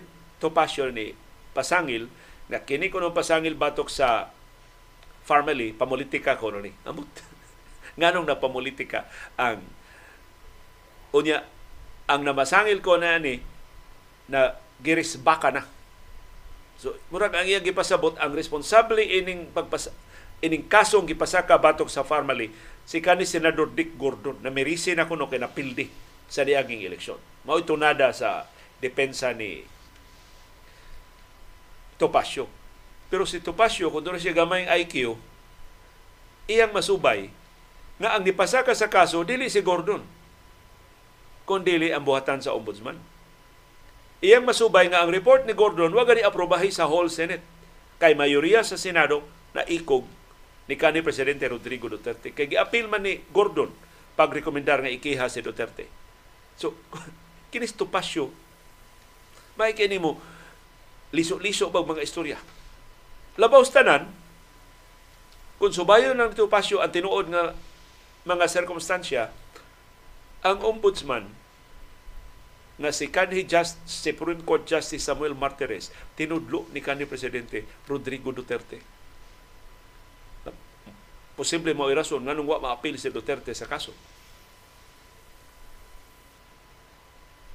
So, kung man si Martires, under the bunal ni Gordon, di man si Gordon man itong nagtudlo ni Martires. Di man si Gordon ang backer ni Martires diya siyang pwesto. Si Duterte man In fact, si Martires ni sayo pahuway sa Supreme Court kay gitudlo dali, dali siyang tudlo Duterte diya sa ombudsman. O kinis Martires sip-sip ning Duterte, iyang gitaguan ang salin ni Duterte. Wa na hinon kita sa mga sako sa media. Hanto na popos na ang termino ni Duterte. Ya karon pa sang ilang tupasyo nga kang gordo ning kaso batok sa Farmally o batok sa PSDBM. Tao ni Duterte si Ombudsman Martires. And by the way, atong i-congratulate si Martires. Nga ang atong pagtuo nga di niya di, di madutlan ang mga tinudlo ni Duterte kay tinudlo siya Duterte na sukwahi. Ining iyang papasaka og kaso. Kay kini silang law si Leong ug kaubanan mga tinudlo ni Duterte. Mga batano ning abogados Davao nga gipangdaan ni Duterte dito sa Manila gipahimutang og nindot kay nga mga pwesto na deputy ombudsman biya ni Leong. Amot deputy ombudsman pa ba ni hatod karon gi ug kun deputy ombudsman pa ni Silyong hatud karon kining silot nga perpetual disqualification from holding public office dutlan siya ini tak-tak siya ini so ombudsman Martires saludo mi nimo sir. E nagduda jud di ka sa mga tinudo ni Duterte kay maikog ka na si Duterte ra sa nagtudlo nimo. Pero pagkadakong binuang ini pamahayag sa family nga politikanhong pagpanggukod kuno ni ang pagpasaka og kaso batok sa ilang mga opisyal.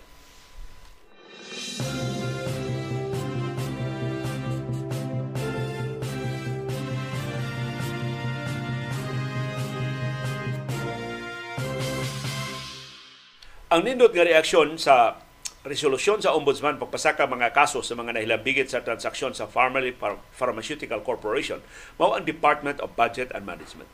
No?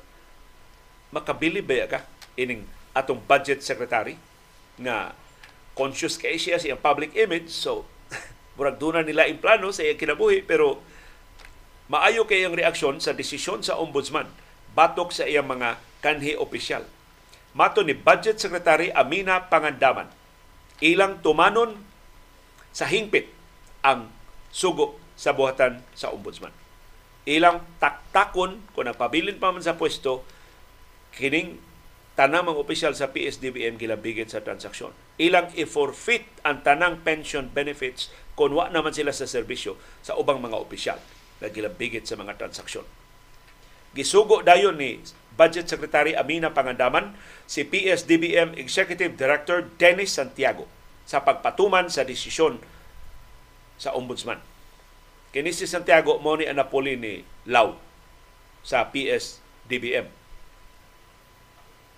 So ipatuman ang desisyon batok ni kanhi PSDBM Director Warren Leong.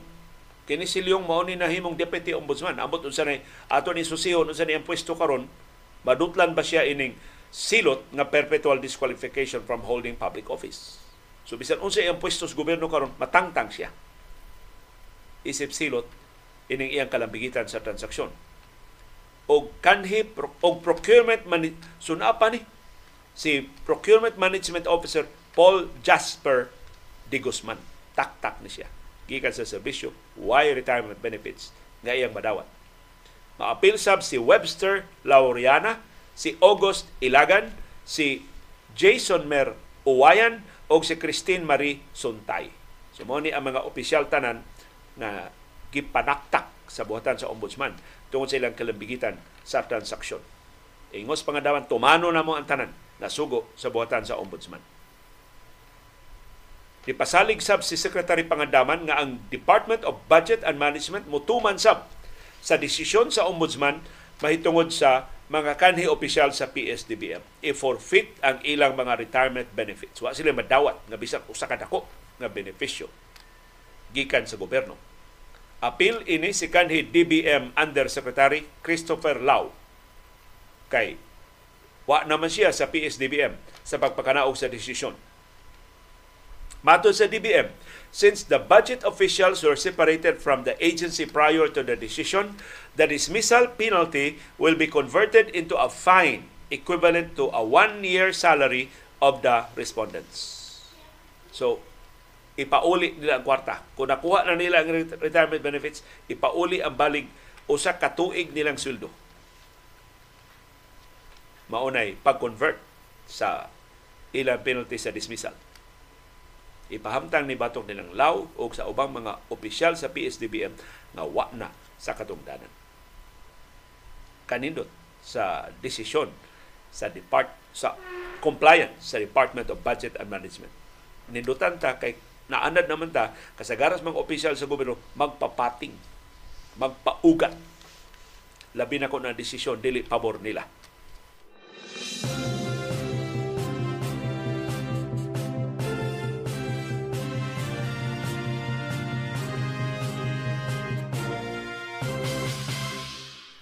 Para ni Senate Deputy Minority Leader Risa Hontiveros, ang desisyon sa ombudsman ni validate sa ilang committee report sa Blue Ribbon Committee. Ubos ni kani Senador Dick Gordon. Kay si Hontiveros, usa sa aktibo kaayong nang imbestigar sa family. In fact, diha siya mga whistleblowers, taga family mismo. Pero wa tagda ang mga ebidensya ni Hontiveros. Wa gyud nilihuka ang kaso hangtod karon nga gipasakaan og kaso sa ombudsman ang mga nahilambigit. So niingon si Ontiveros wa maanugod ang ilang investigasyon sa Senate Blue Ribbon Committee.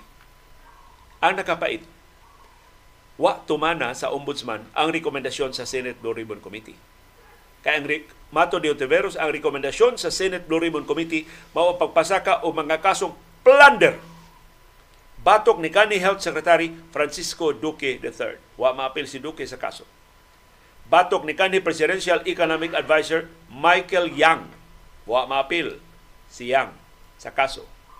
Ang nadutlan maura silang Lau, si Leong, si Ong, si Twinkle Dargani, si Muhit Dargani, si Crystal Grace Mago, si Wang Chu Yen ug ang Chinese businessman nga si Lin Weixiong. Sila ra mao nadutlan og kaso. Si Duque, si Yang, wa maapil sa kaso. Ang samang committee report ni rekomendar sa pagpasaka og kaso batok ni kanhi presidente Rodrigo Duterte for betrayal of public trust. Mo ning girekomendar sa Senate Law Review Committee batok ni Duterte nga ini kapupo siya termino pasakaan siya og kaso. Pero wa tumana sa buhatan sa ombudsman.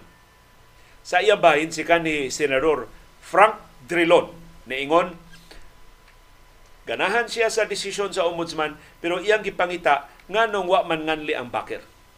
Nganong wa man ilha ang backer. Ang tinuod nga utok sa transaksyon. Ingon si Dillon, the challenge now is to be able to identify that backer because that backer is the missing link that will connect the dots in this controversy. So kanang ilhon sa ombudsman ang utok. Kasi may utok atong transaksyon na. Nganong nakalusot man tong transaksyon na we see a pattern of corruption that was perpetrated by Lau and his cohorts. Ang ato nakitaan, moro silang Lau o kaubanan na nagpahimus, nagpalusot sa transaksyon. It cannot be done by Lau alone.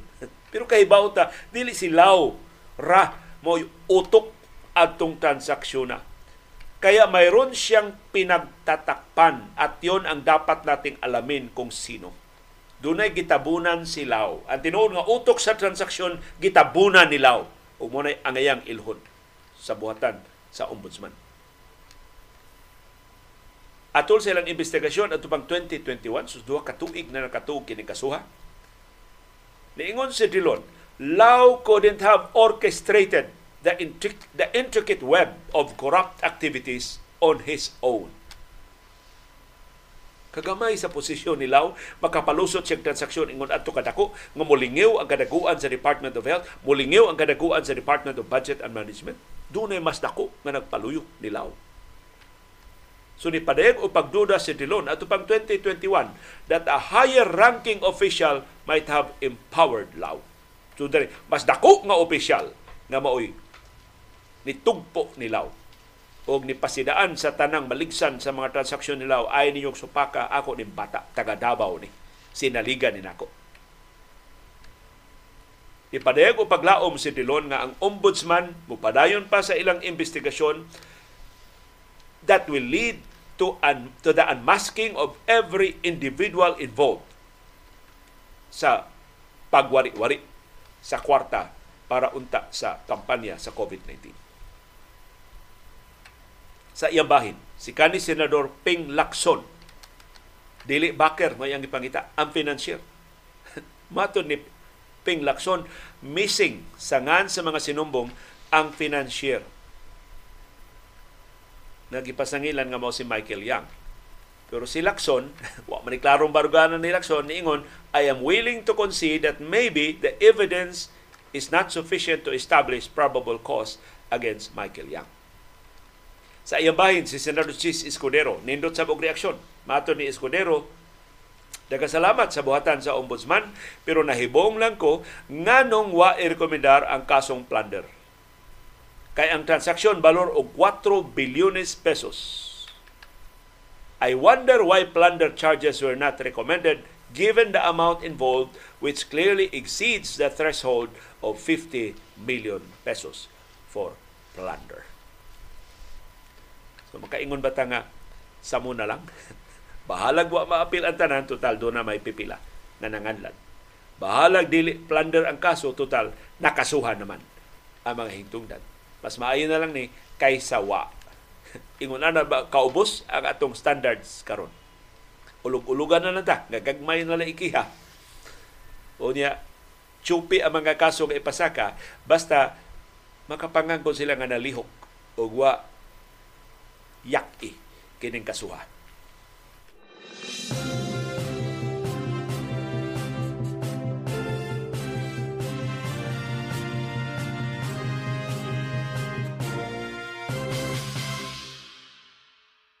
Sa iyong bahin, ang pangu sa Commission on Audit na dutlan ining mga pagsaway sa dagko kaayo nga confidential o intelligence funds nga di nila masubli sa COA.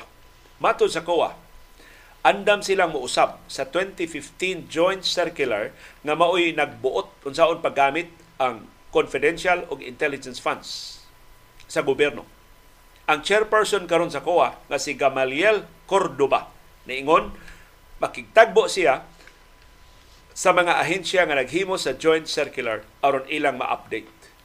Kining joint circular nga nahimo ato pang 2015 sa ato pa wow katuig na ang nilabay giluwatan sa COA, sa Department of Budget and Management DBM, Department of Interior and Local Governments DILG, Department of National Defense DND ug sa Governance Commission for Government-Owned and Controlled Corporations. Ang joint circular ni himo ining musunod nga mga definitions sa confidential funds o intelligence funds. Tabang mo og subli sa definition, mutakdo ba sa gastuhan nilang Marcos o ni Carpio o ubang mga civilian offices sa gobyerno. Gidefine ang confidential expenses as expenses pertaining or related to surveillance activities in civilian government agencies. So ang confidential funds para surveillance, para paniid. Unsa may panidan ni Inday Sara diha sa DepEd o diha sa Office of the Vice President. Unsa may iyang pangispiyahan? Unsa may iyang paniktikan? Sa pikas nga bahin, ang intelligence expenses are defined as those related to intelligence information gathering activities of uniform and military personnel and intelligence practitioners that have direct impact to national security. Sa ito pa, ang kasayuran ni na nakuha sa mga uniform personnel or intelligence practitioners. Ganun ang Office of the President may kinadakaan og intelligence fund. Mas dako pa kaysa intelligence fund sa Armadong Kusog. Mas dako pa sa intelligence fund sa National Intelligence Coordinating Agency, NICA mas dako pa sa intelligence fund sa Philippine National Police, PNP, o mga uniform personnel. Ang confidential o intelligence funds nga gi gahin sa gisugyot nga 5.768 trillion pesos nga budget sa sunod tuig niabot og 10 billion pesos karong tuiga. Ang Office of the President mo kinadak-an with 4.5 billion. Apil pagyud ang iyang confidential fund isip Department of Agriculture Secretary. Ug ang Office of the Vice President dunay 500 million pesos.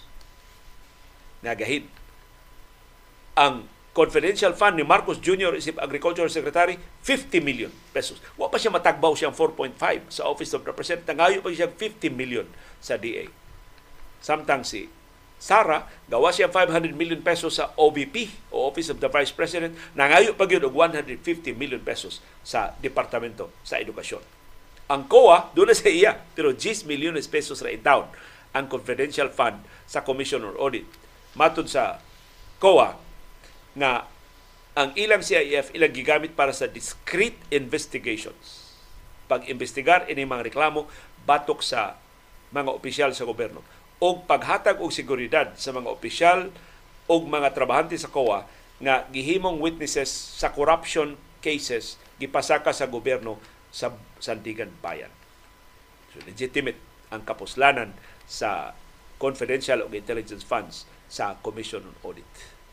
Hinaot tarungon sa pag-review aron dili maabusuhan. But the fact nga dili ni ma-report sa COA kay confidential lagi ang funds nagpasabot nga kining kwartaha para kawat gini. Wa man ni buhay. Wa man kita paagi sa pagsubay kanang ilang liquidation, kanang ilang report nga mabasa ra sa presidente, sa Senate President o sa House Speaker, sakto ba na? Hasta ang kuha dili makalili kung sa aktual nga gigastuhan sa confidential o intelligence funds.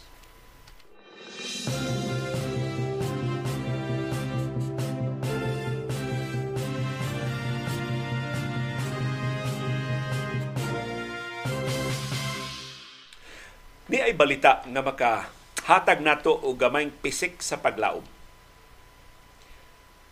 Labing menos usa ka gatos ka mga mayor sa tibuok Pilipinas ang nagtapo aron ilusad ang kampanya para good governance o batok corruption.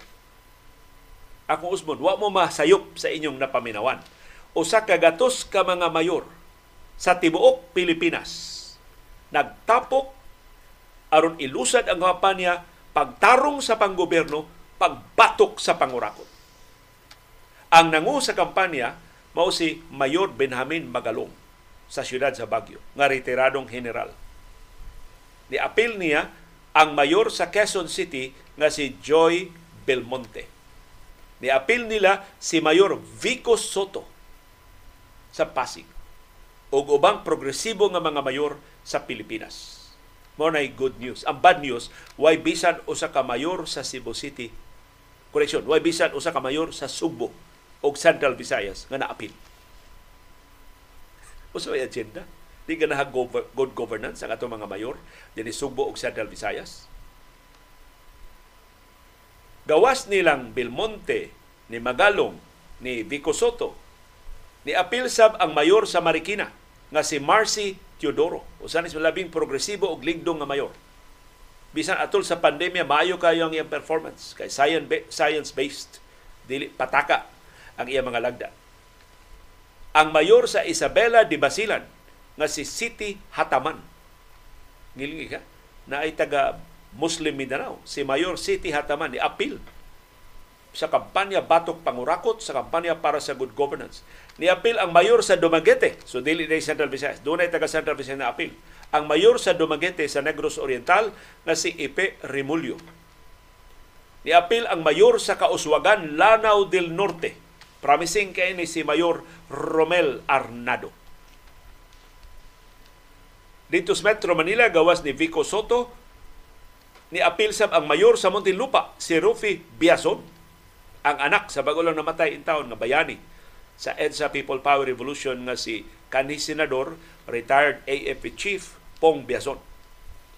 Niapil ang mayor sa Navotas nga si John Ray Tiangco o niapil ang mayor sa Iloilo ang isog kaayo nga si Jerry Treñas. Usa ka gatos ka mayor ang niapil ining ilang koalisyon para good governance o batok sa corruption siyang diskurso atol sa pag-abot sa mga mayor ni padayag og kasubo si Magalong. Ingon si Magalong sa kadaghan sa mga mayor sa tibuok Pilipinas usa ka gatos ra ang nipaluyo sa among kausa. Maton ni Magalong, some mayors were unable to give up their perks and privileges when it comes to money. So ila di ko nung gipangulitawan o mga kuyog na mo. O mga mayor, di, di lang mo appeal kay nindot kay pangwarta na mo diri Di lang may mag-apil-apil na ninyong kausa. So ningon si Magalong, corruption is now a norm in government.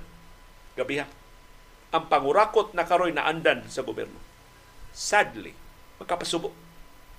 Good governance is simply an exception. So kan kana mga mayor nga magtarong sila trabaho, chamba na lang na. Exception na lang na. Dili na na mo rule. Nakakalungkot corruption is now pervasive in the entire political spectrum. Mo ni dominar sa kinatibuk as politika ang pangurakot. Pero niingon si Magalong, we can make the impossible possible. Tingali para ninyo, imposible na ang pagbadlong sa pangurakot, pero posible ang pagpadlong sa pangurakot. A good governance conflagration, let it resonate. So ato ning pakaylapon na uso man ang mga wildfires na igo itaw Maui ug ubang kanasuran sa kalibutan. Ingon si Magalong dinis ato ang sunog sa good governance mo itong pakaylapon sa tibuok nasod Let it spread like wildfire so we would be able to influence other leaders. So, ipal katap sa tibok Pilipinas kining kausa sa maayo nga panggobyerno. Unsaon man, More than raising awareness of the evils and corruption, the movement also aimed to urge the public to demand good governance from their political leaders. Ingos magalong ang labing dakong alas sa ilang kampanya sa maayong panggoberno batok sa pangurakot mao ang katawhan. Kung ang katawhan mo demanda gikan sa ilang mga political leaders nga pag tinarong na mo, ay inyo kawatan ng among kwarta, mutuo ang mga opisyal sa katawhan. The public should think about the future of their children. So kung ngayon ang katawan, ano apil-apilon man ninyo, inyo raman na. Ingos magalong inyo mga bata. Ang kaumaon sa inyo mga bata mo'y nakataya ini. This is spontaneous, unprogrammed. Three weeks ago, hindi namin iniisip na magkakaroon ng ganitong klaseng reception ang mga kababayan natin. Bitaw, pag, pag diskurso ni Magalong, di ba ato itong gituki din eh? Kaingon ginato si Magalong, igo lang ni suntok sa buwan. Nadigid siyang kaigo. Pero, tanawa, nakatakod ang sentimento ni Magalong og at least 100 mayors. Kunya kini mga mayura, mga aliado ni sa administrasyon. Pero ni barog sila. Batok sa pangurakot. Isog kining maong mga mayor. Usas labing isog nga mayor, usas labing patanon si Mayor Joy Belmonte sa Quezon City. Usas kinadatuan na local government unit sa Pilipinas Mato de Belmonte, kailangan ng isang uri ng pamamahala ng pamahalaan kung saan ang leader ay buma, bumababa sa trono. So nagkinanta gobyerno nga ang leader mo kanaog sa taas niyang pwesto. Hindi yung tuwing eleksyon lang makik, nakikihalubilo sa tao. Sa ilo alam kay tinagalog ni Joy Belmonte. Di lang kuno kay kada eleksyon na makiksagol sa mga tao ramdam niya ang paghihirap. Aron iyang mabatyagan ang kalisod sa katawhan, hinaing at pangarap ng taumbayan. Ang tiyabaw o ang pangandoy ng mga damgo sa katawhan. Wala ng pader, wala ng distansya. So, wa na'y buwag, di na mubuwag, di na, wa na'y gintang tali sa mga opisyal o sa katawhan. Mo na ingon ni Belmonte ang ayang himuon karon sa iyang bahin ang mayor sa Dumaguete City sa Negros Oriental nga si Felipe Remulio niingon The fight against corruption was personal for him in a sense that it has become prevalent. It has become so pervasive and brazen na masusuka ka na. so ingos Ipe Remulio, grabe na kayo pangawat, kasukao na ka. Kung doon pagigamay kaligdong na hibilin sa imong pagkatao, lunod ka sa mga transaksyon nga napuno na sa pangurakot, napuno na sa pangawat, napuno na sa pangikbak, napuno na sa tungpats. Sa iyang bahin, ang mayor sa Kauswagan, Lanao del Norte, si Romel Arnado, malaumon nga kining ilang kalihukan mudasig sa dugang pang mga mayor sa pagkuyog. Ug mas mulapad ang kampanya ug mahimong mas epektibo ang pagparug para sa good governance o pagpatok sa korupsyon. Ug ako interesado kung mahibaw dugang ini mga programa sa kay daghan kaayong mga maayong istorya ako nahibawan ining mayor sa Isabela City diya sa Basilan na si Mayor City Hataman. Matod ni Hataman, ang good governance mo nakausab sa dagway sa Basilan. Kay tinuod, kitang magbasa sa Basilan nga wa kahibaw sa Basilan kay na to Basilan sige lang gubat, sige lang gubot. Pero ingon si Hataman, tungod sa pagtarong nila pagduma sa basilan ilang na improve ang stunting sa ilang mga bata. Kana gamay kay accomplishment ha? Ang nangasawt nga mga bata sa basilan nitubo na. O ni, ni menos na ang mga nangasawt nga mga bata. Meaning ni improve na ang nutrition doon na dugang supply sa pagkaon. Maayo nga mga pagkaon. Ang labing gagmay ang labing kabus nga mga bata sa basilan. Na kumbinser nila ang mga rebelde sa pag-surrender. So katong mga Abu Sayyaf sa una nga pagbandido ra mo'y panginabuhi, karon nahatagan na alternatibo nga mga panginabuhi tuod kay doon na turismo dias Basilan. Usas mga partners ni Ataman ang Estados Unidos. Ang Estados Unidos magtukod og mga basketball courts, magtukod og mga highways, magtukod og mga cultural centers dias Basilan. ngilngig kay ng Estados Unidos. Wani press release sa Estados Unidos pero daghan kay proyekto ng Estados Unidos diya. So ila nakitaan nga kung ang katawhan doon na alternatibo mga panginabuhi, di na sila magrebelde. So hasta mga Abu Sayyaf na pasurrender ining hataman. Pagkapahinumdom ni nako ni anhing gobernador Erico Umitado sa Bohol. Pagtukod niya circumferential road, na interview na ko siya ingon si Aliyo. Mao ni labing maayong nga counter-insurgency measure. Ing kung ano man go, siya tanawa. Karong nanay daan, katong imong gi-interview mga rebelde dito sa Chocolate Hills, mga naog to sila. Kay doon na sila panginabuhi diri sa patag. Ug tuod man, nakasuroy ko buhol, namatay na ang si Erico Amintado nitong higayon na. Mga tour, mga tour guides, kausa na, na, nananaw ming airi sa mga aninipot diha sa Abatan River sa Bohol. Uh, ko sa usas tour guide. Usas mga sinaligan ni Roy Erecre sa pag-interview na ko nila dito sa Bukiran sa Carmen o sa Sagbayan sa Chocolate Hills.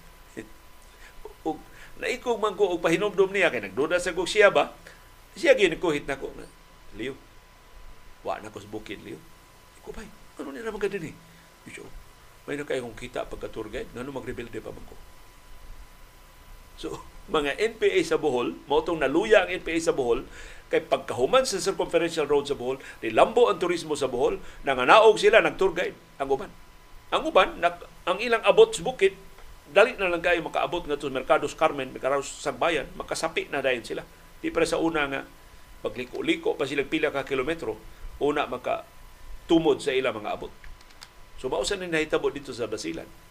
Og niingon siya taman, ang ilang tourism industry sa Basilan nilambo na. So doon na yung mga turista karon sa Basilan. O kana kunong kabaybayunan sa Basilan, kana mga tourist destination sa Basilan, di kalabuan. Sus kanindot doon na nakita ang basilan gikan sa turismo tungod na sa good governance o transparency initiatives na iyang gipasyugdahan. Sumatod ni Mayor City Hataman sa Basilan City sa sa, sa Isabela City sa Basilan, hindi namin sinasabi na kami yung magaling. Kami yung dakila. Gusto kong matuto dahil alam kong maraming mayors na maraming magagandang kwento ng good governance. So ni apil ko no siya sa koalisyon kay gusto niya siyang makat-on gikan ni Mayor Magalong, gikan ni Mayor Belmonte, gikan ni Mayor Remulyo, gikan ni Mayor Arnado, gikan ni Mayor Vico Soto o sa mga mayor nga daghan kay nindot nga mga sugilanon sa good governance. Siguro ang gusto nating mangyari ang good governance as a demand from the people. So kung ang katawhan na mo mo demanda og good governance, bisan ang labing tangan, bisan ang labing kurakot nga mga politiko, mukurong og maminaw. Hinaot pa unta, manakod. Kining idealism, ining usa ka gatos ka mga mayor, na taliwa sa grabing pangurakot. Taliwa sa nag lunop nga pahimus sa gahom ni Pili sa pagbarog alang sa maayong panggoberno o pagbatok sa pangurakot. O hinaot kitang katawhan madasig sa pagpakabana. Kay bisa ng mga mayor na kamatngon, kitang katawhan mo'y labing dakong dag-anan. Mo'y labing ligon nga alas. Batok sa pangurakot. Aron mutunhay ang maayong panggobyerno. Ang atong pagpakabana, ang atong pagpanginlabot, ang atong pagbarug para sa katarong, mo'y paglaom ining nasura.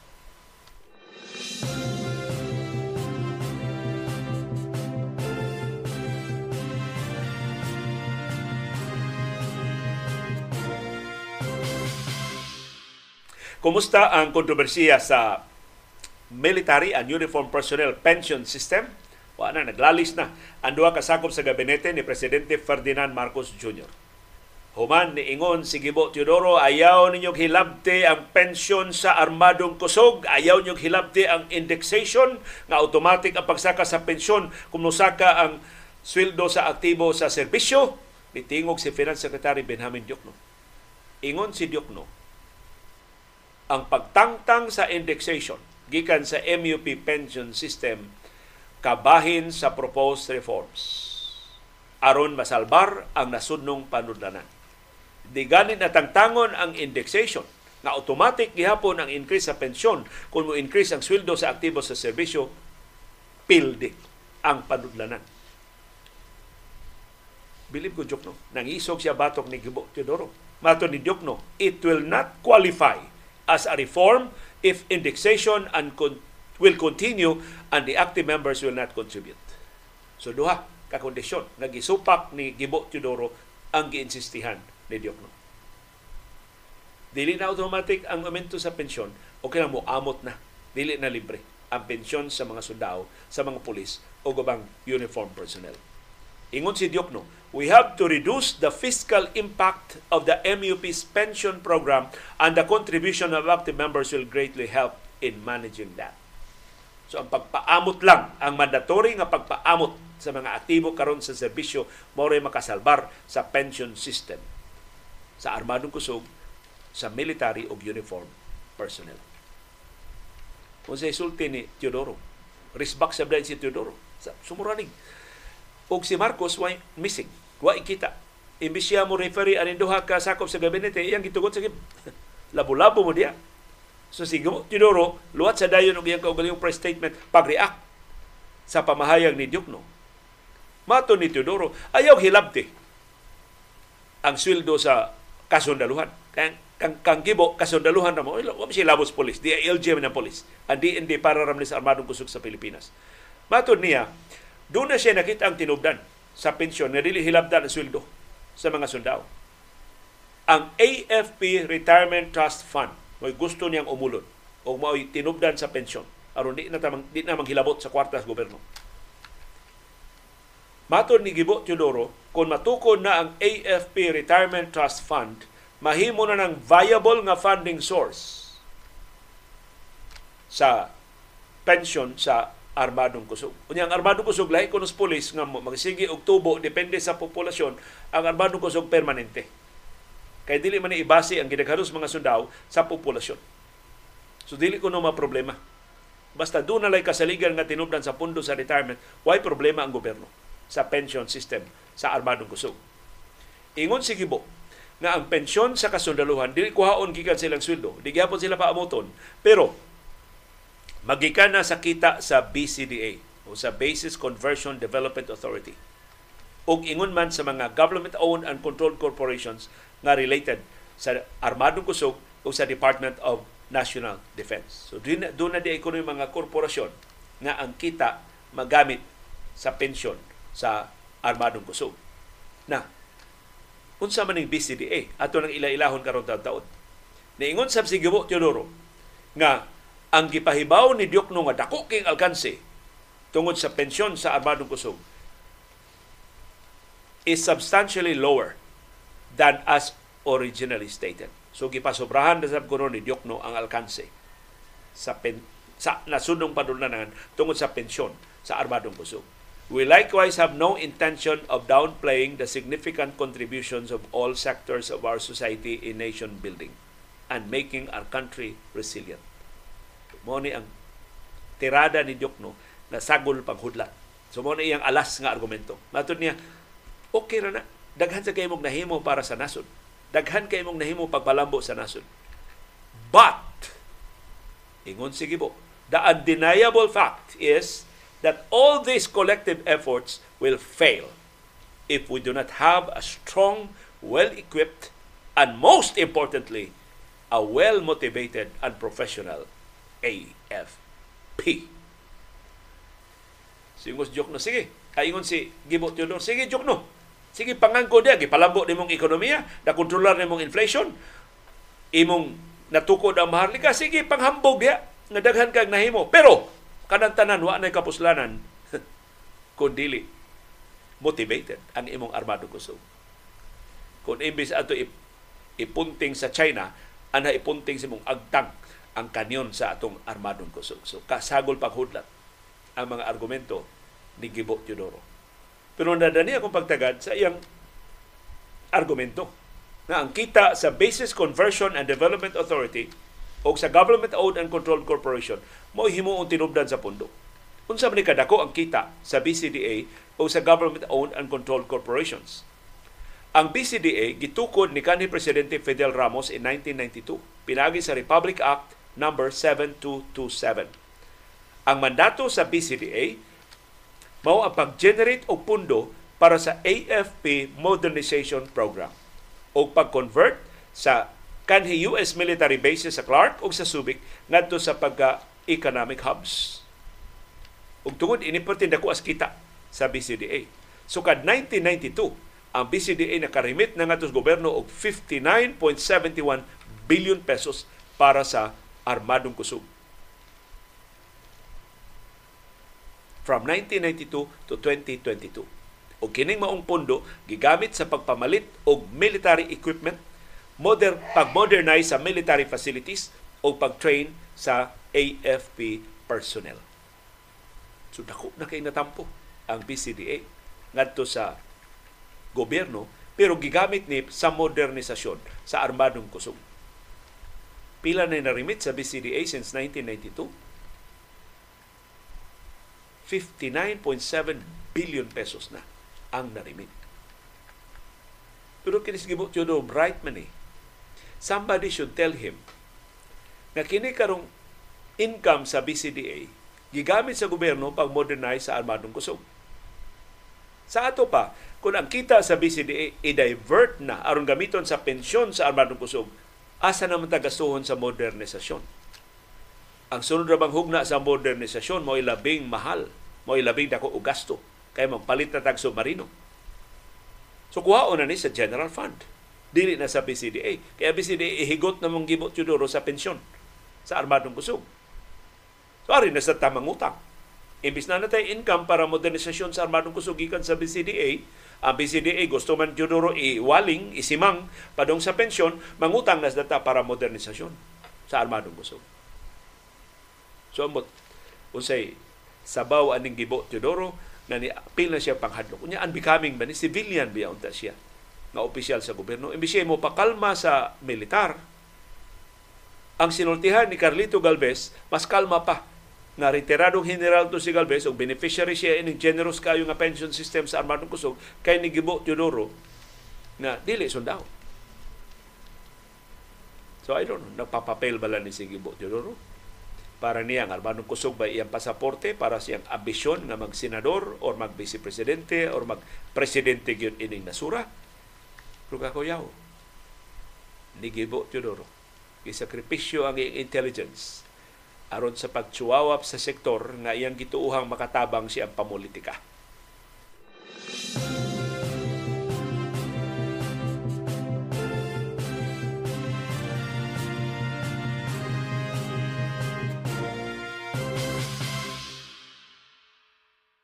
Pero wa maminaw ni Gibo Teodoro ang mga kongresista. Gipasaka na ni kongresista Joey Salceda ang balaod nun nga ilang gitun-an sa House of Representatives pag-usab sa pension system sa military o uniform personnel.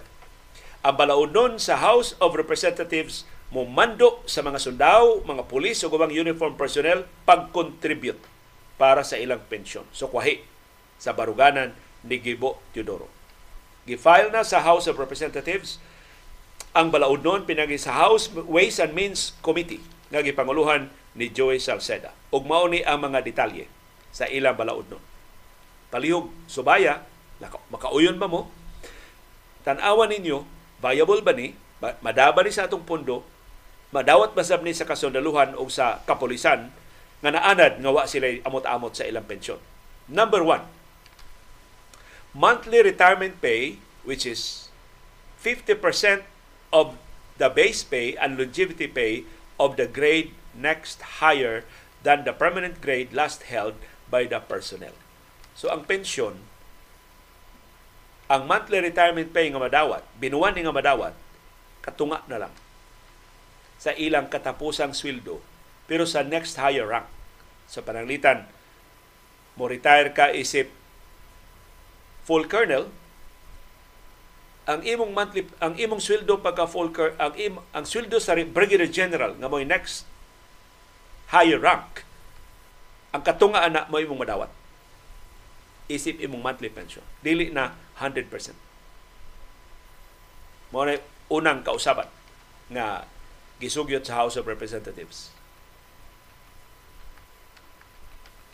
Ikaduha, inclusion of Philippine National Police personnel who have served less than 20 years, ensuring they too are eligible for a separation lump sum annual guaranteed salary increase of 3%. So kini pag-accommodate sa mga nagserbisyo sa kapolisan. Number three, introducing two separate pension management systems. One dedicated for the armed forces of the Philippines and another for civilian and uniform personnel. So kini pag-accommodate sa sugyot ni Gibo, kang Gibo Teodoro man na ibuwag ang pension system sa armadong kusog kay lahi kayo ang armadong kusog kung ikumpara sa kapolisan ug ubang uniform personnel.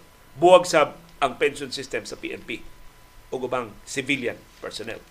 Ikaupat, MUP in active service contributing 5% of their base and longevity pay during first to third year of the MUP pension. So, 5% ang amot sa mga nagserbisyo first to third year sa implementation ining PNP pension. So, anam-anam. Unya, 7% na ilang amutan sa ikaupat hangtod sa ikaunom nga tuig.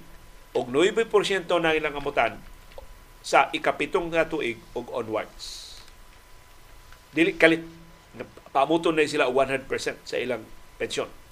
Number 5, new entrants contributing 9% of their base and longevity pay for their pension with a government contribution of 12%. So kanturang bag-ong mga sundao, bag-ong mga polis, diretso nga 9% sa ilang sweldo o longevity pay ang ilang i-contribute sa ilang pensyon. Ikaunom, establishment of a special window in the pension fund system for disadvantaged pensioners. So kanto in town doon na mga kakulian sa panglawas doon na sila express lane.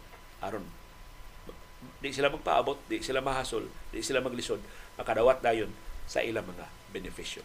So mo na bersyon sa House of Representatives ni accommodate sa pipila pero ni salikway sa kasagaran sa mga sugyot ni Gibo Teodoro. Mainly sa indexation na dili na 100% sa sweldo sa aktibo sa serbisyo ang automatic nga badawat nga binuan nga pensyon sa mga retirado nga mga sakop sa military o uniform personnel.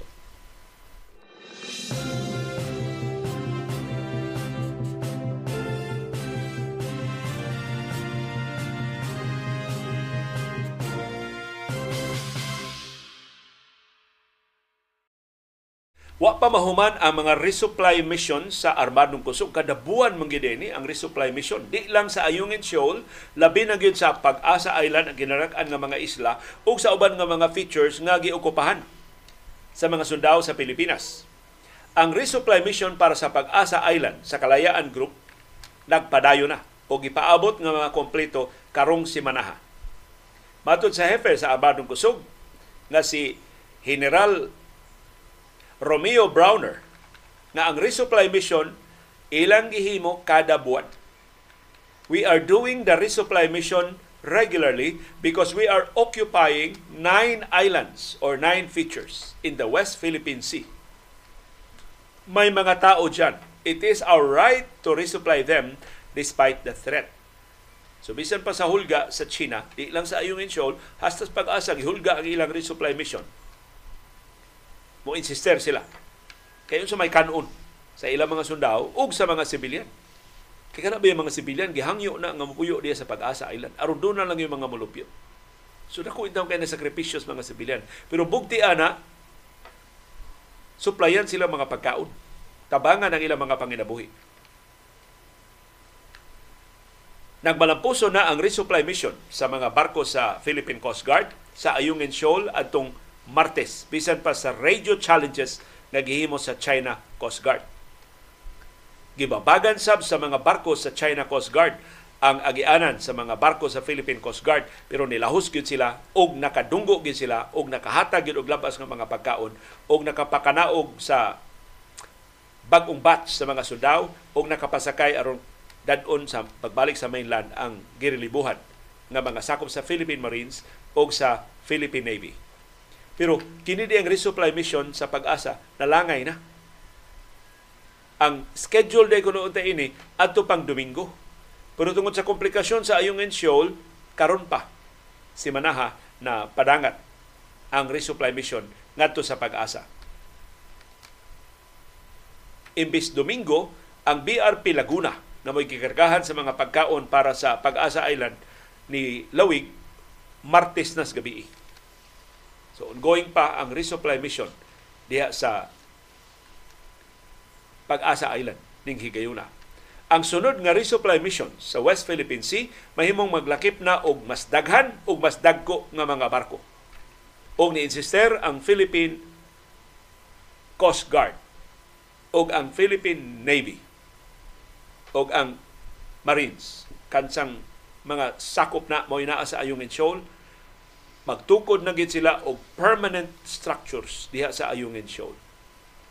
So nang sa gusto o sa dili sa China, mo ship sila, magpada sila og mga construction materials. Di lang pag-ayo sa naggitaya na, gubaon na nga BRP Sierra Madre, kundi lang pagtukod og mas permanente na estruktura diha sa Ayungin Shoal.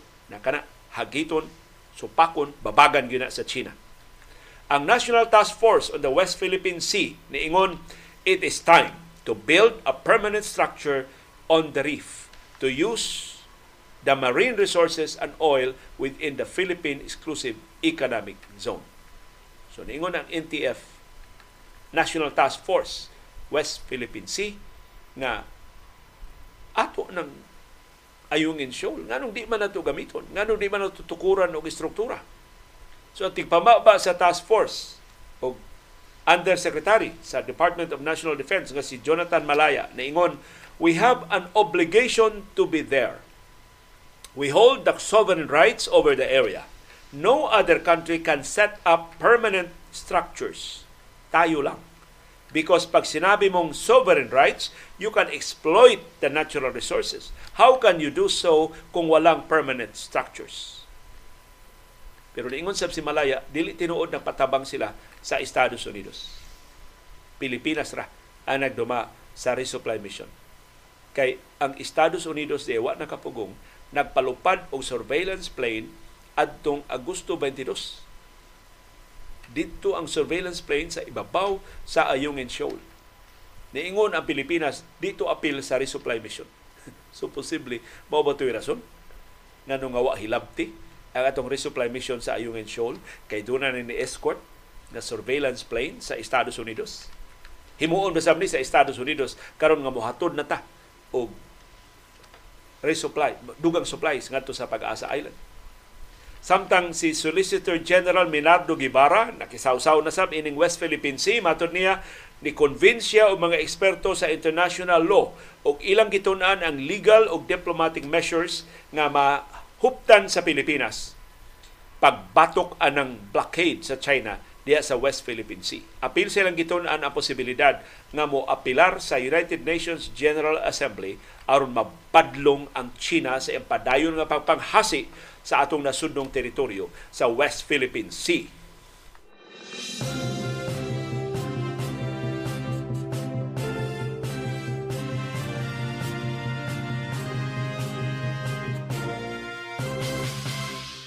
And today is the day karon ang adlaw ang formal nga pagsugod sa World Cup sa basketball sa FIBA na atong dumalahon dinhi sa atong kaugalingong nataran sa Pilipinas. Ang Gilas Pilipinas determinado mo pakita sa kinakusgan niyang performance sa ilang pakigsangka sa Dominican Republic karong gabi. Ang Dominican Republic panguluhan sa superstar sa National Basketball Association ang higante sa Minnesota Timberwolves ang batanon nga superstar nga si Carl Anthony Towns o KAT kasakop sa Group A sa FIBA World Cup 2023 opening day karong adlaw. Adto duwaon sa Philippine Arena sa Bulacan ang game time alas 8 karong gabi. Ang head coach sa Gilas Pilipinas nga si Chot Reyes niingon, we have to be the best that we can be in playing our best game. Unsay kinakusgan na mong mahimo, kutob sa among abilidad, mo among ipakita karong gabi. Even if we play our best, it doesn't guarantee a win. Bisag kinamaayuhan pa naman duwa, dili garantisado ang kadaugan. That's how strong the other team is idana ka ligon ang Dominican Republic. The only thing sure is if we don't play our best, we don't have a chance. Ang bugtong ra yung garantisado mao nga kung butalo ang among duwa, wa gyud mi kahigayon sa pagdaog. Matod ni Reyes, dako kayo ang gikinahanglan paningkamot batok sa number 23 nga team sa tibuok kalibutan. Number 40 ra ang Gilas Pilipinas, number 23 ang Dominican Republic. We can stop Carl Anthony Towns one on one. Di, di mahimo si John Mar Fajardo ra, di mahimo si Japit Aguilar ra, di mahimo si Kai Soto ra, di mahimo si AJ Edora ang mugwardya ni Carl Anthony Towns. Team defense, maoray makasagang, maoray maka-neutralize ni Carl Anthony Towns. So ang initial job, ang pasiunang pagwardya ni Cat, mahog sa front line. So kanang mga higante sa Gilas Pilipinas. Sila John Mar Fajardo, si Japit Aguilar, si Kai Soto o si AJ Edu. Pero malutsan gani sila ni Kat, busaw na ang ubang mga sakop sa team. Sa iyong bahin, ang head coach sa Dominican Republic nga si Nestor Garcia ni Ingon, masaligon siya nga modaog ang mga Dominicans batok sa mga Pilipino karong gabi kay number 20, number 40 ra ba ang Gilas Pilipinas pero niingon si Garcia, bantayan nila pag-ayo si Jordan Clarkson. Kay gawas nga NBA player si Jordan Clarkson, ang aktual nga duwa ni Jordan Clarkson sometimes in the field he he look stubborn. Lisod kay pugnan. Si Jordan Clarkson gahi kay uh, tak mudasmag. But he can shoot. He can drive. He can play three positions and is really dangerous. so ang labing peligroso kuno nga gilas player para nila si Jordan Clarkson mo ilang gwardyahan pagayo. The whole Philippine team mato ni head coach sa Dominican Republic Nestor Garcia di sab ka kumpiyansaan ang ubang mga magdudua sa Gilas Pilipinas. You have good shooters. Daghan kay mong hingigo. Scout sab nila ang Gilas Pilipinas. Even the big guys makashoot na kuno John Marubula. And they're really fast. Because Jun, si Jun Marfajardo ko nung paspas na muro kayong dagan. So bilib ang Dominican Republic sa speed sa atong dagko nga mga magdudua. Pero matod ni Garcia ang kinaligunan nga magdudua karong gabi sa korte mao si Kat, si Carl Anthony Towns. Paspas kuno kay si Kat naka-gel sa team nga mga magdudua gikan sa NBA, sa Latin America o sa Euro Leagues. Carl can play inside. He's a great shooter and too fast. Wa kuno'y depensa sa Gilas Pilipinas makaapas sa kapaspas ni Kat.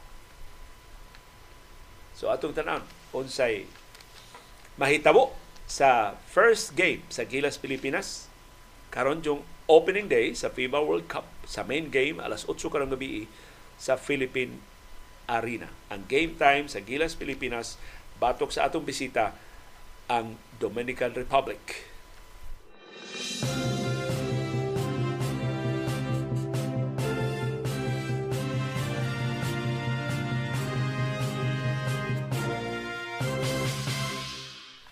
Ang nahimo ra yung pabilo ining debate karon sa kinsay greatest of all time nga point guard si Stephen Curry na sam. Kay gipangutana si Stephen Curry, isipon ba nimo ang imong kaugalingon nga best point guard in the NBA ever? Ug mao ni tubag ni Stephen Curry. Yes. It's me and Magic. Is that the conversation? But yes, I am the greatest point guard of all time. Mo isulti ni Stephen Curry. Ug ang mga ekspertos basketball ni tingog dayon. Hastas Michael Jordan, wa ka pugong siyang kaugalingon ni tingog dayon pag-object sa pangangkon ni Stephen Curry. Para nila, si Magic Johnson mao gihapon hangtod karon bisan pa sa kalig-on, bisan pa sa pagsidlak na ni Stephen Curry, si Magic Johnson gihapon ang greatest point guard of all time. Ug mao ni ang mga numero nga ilang gihisgutan pagkasakop sa first team All-NBA, si Magic Johnson kasiyam. Nahimong sakop si Stephen Curry kaupat ra. Of course, si Stephen Curry Nagduwa pa si Magic Johnson ni retiro na so posibleng ma-absent eventually ni Stephen Curry kung magpabilin siyang ligon sa musunod pang uh, lima ka seasons sa National Basketball Association. Pagka MVP, si Magic Johnson katulo ma MVP, si Stephen Curry kaduhara. Labaw si Magic Johnson. Of course, mahimong MVP si Stephen Curry sa uban pa mga seasons, mahimong iyang maabsan o malabwan si Magic Johnson. Finals appearances Si Magic Johnson naka-appeal og siyam ka NBA Finals. Si Stephen Curry kaunom pa. So may karon tuiga wa ka-appeal si Stephen Curry kay na eliminate sila sa Los Angeles Lakers sa semifinals sa Western Conference. So maka-appeal pa ba si Stephen Curry sa umabot ng mga finals? Posible.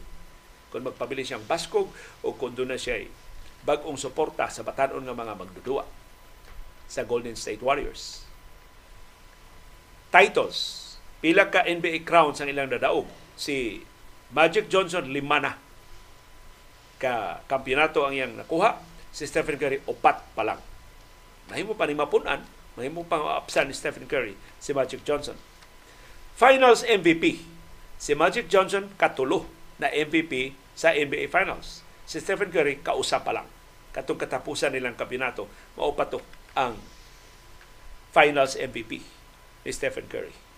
So sa numero, dili si Stephen Curry ang greatest point guard of all time. Si Magic Johnson pa. Pero si Stephen Curry nagduwa pa. So posible, eventually, pila ka tuig gikan karon, malabuan niya si Magic Johnson. But not yet. Ug mo punto ni Michael Jordan. Si Michael Jordan wa gyud mo tingog atong pag-ulbo sa debate kinsay GOAT nilang duha ni LeBron James. Ang mga fans si LeBron James nangangkon si LeBron maoy GOAT, maoy greatest of all time. Ma- Michael Jordan wa gyud wa gyud mo tingog. Wa gyud mo timang. Pero karon na nangangkon si Stephen Curry nga siya greatest point guard of all time, ni tingog si Michael Jordan. Nipada siya og text message ngadto ni Stephen Smith Stephen A. sa ESPN o gibasa ni Stephen A. ang iyang message o niingon si Michael Jordan si Magic Johnson dili si Steph Curry mao'y greatest point guard of all time. Ug tuod man ang mga eksperto sa NBA nihimo dayeg ranking sa best point guards sa NBA as of today. Mauni ang ilang ranking. Number one, Magic Johnson. Number two, Stephen Curry. Number three, Oscar Robertson. Number four, Jerry West. Number five, Chris Paul. Number six, John Stockton. Number seven, Jason Kidd. Number eight, Steve Nash. Number nine, Russell Westbrook. Og number 10, Isaiah Thomas.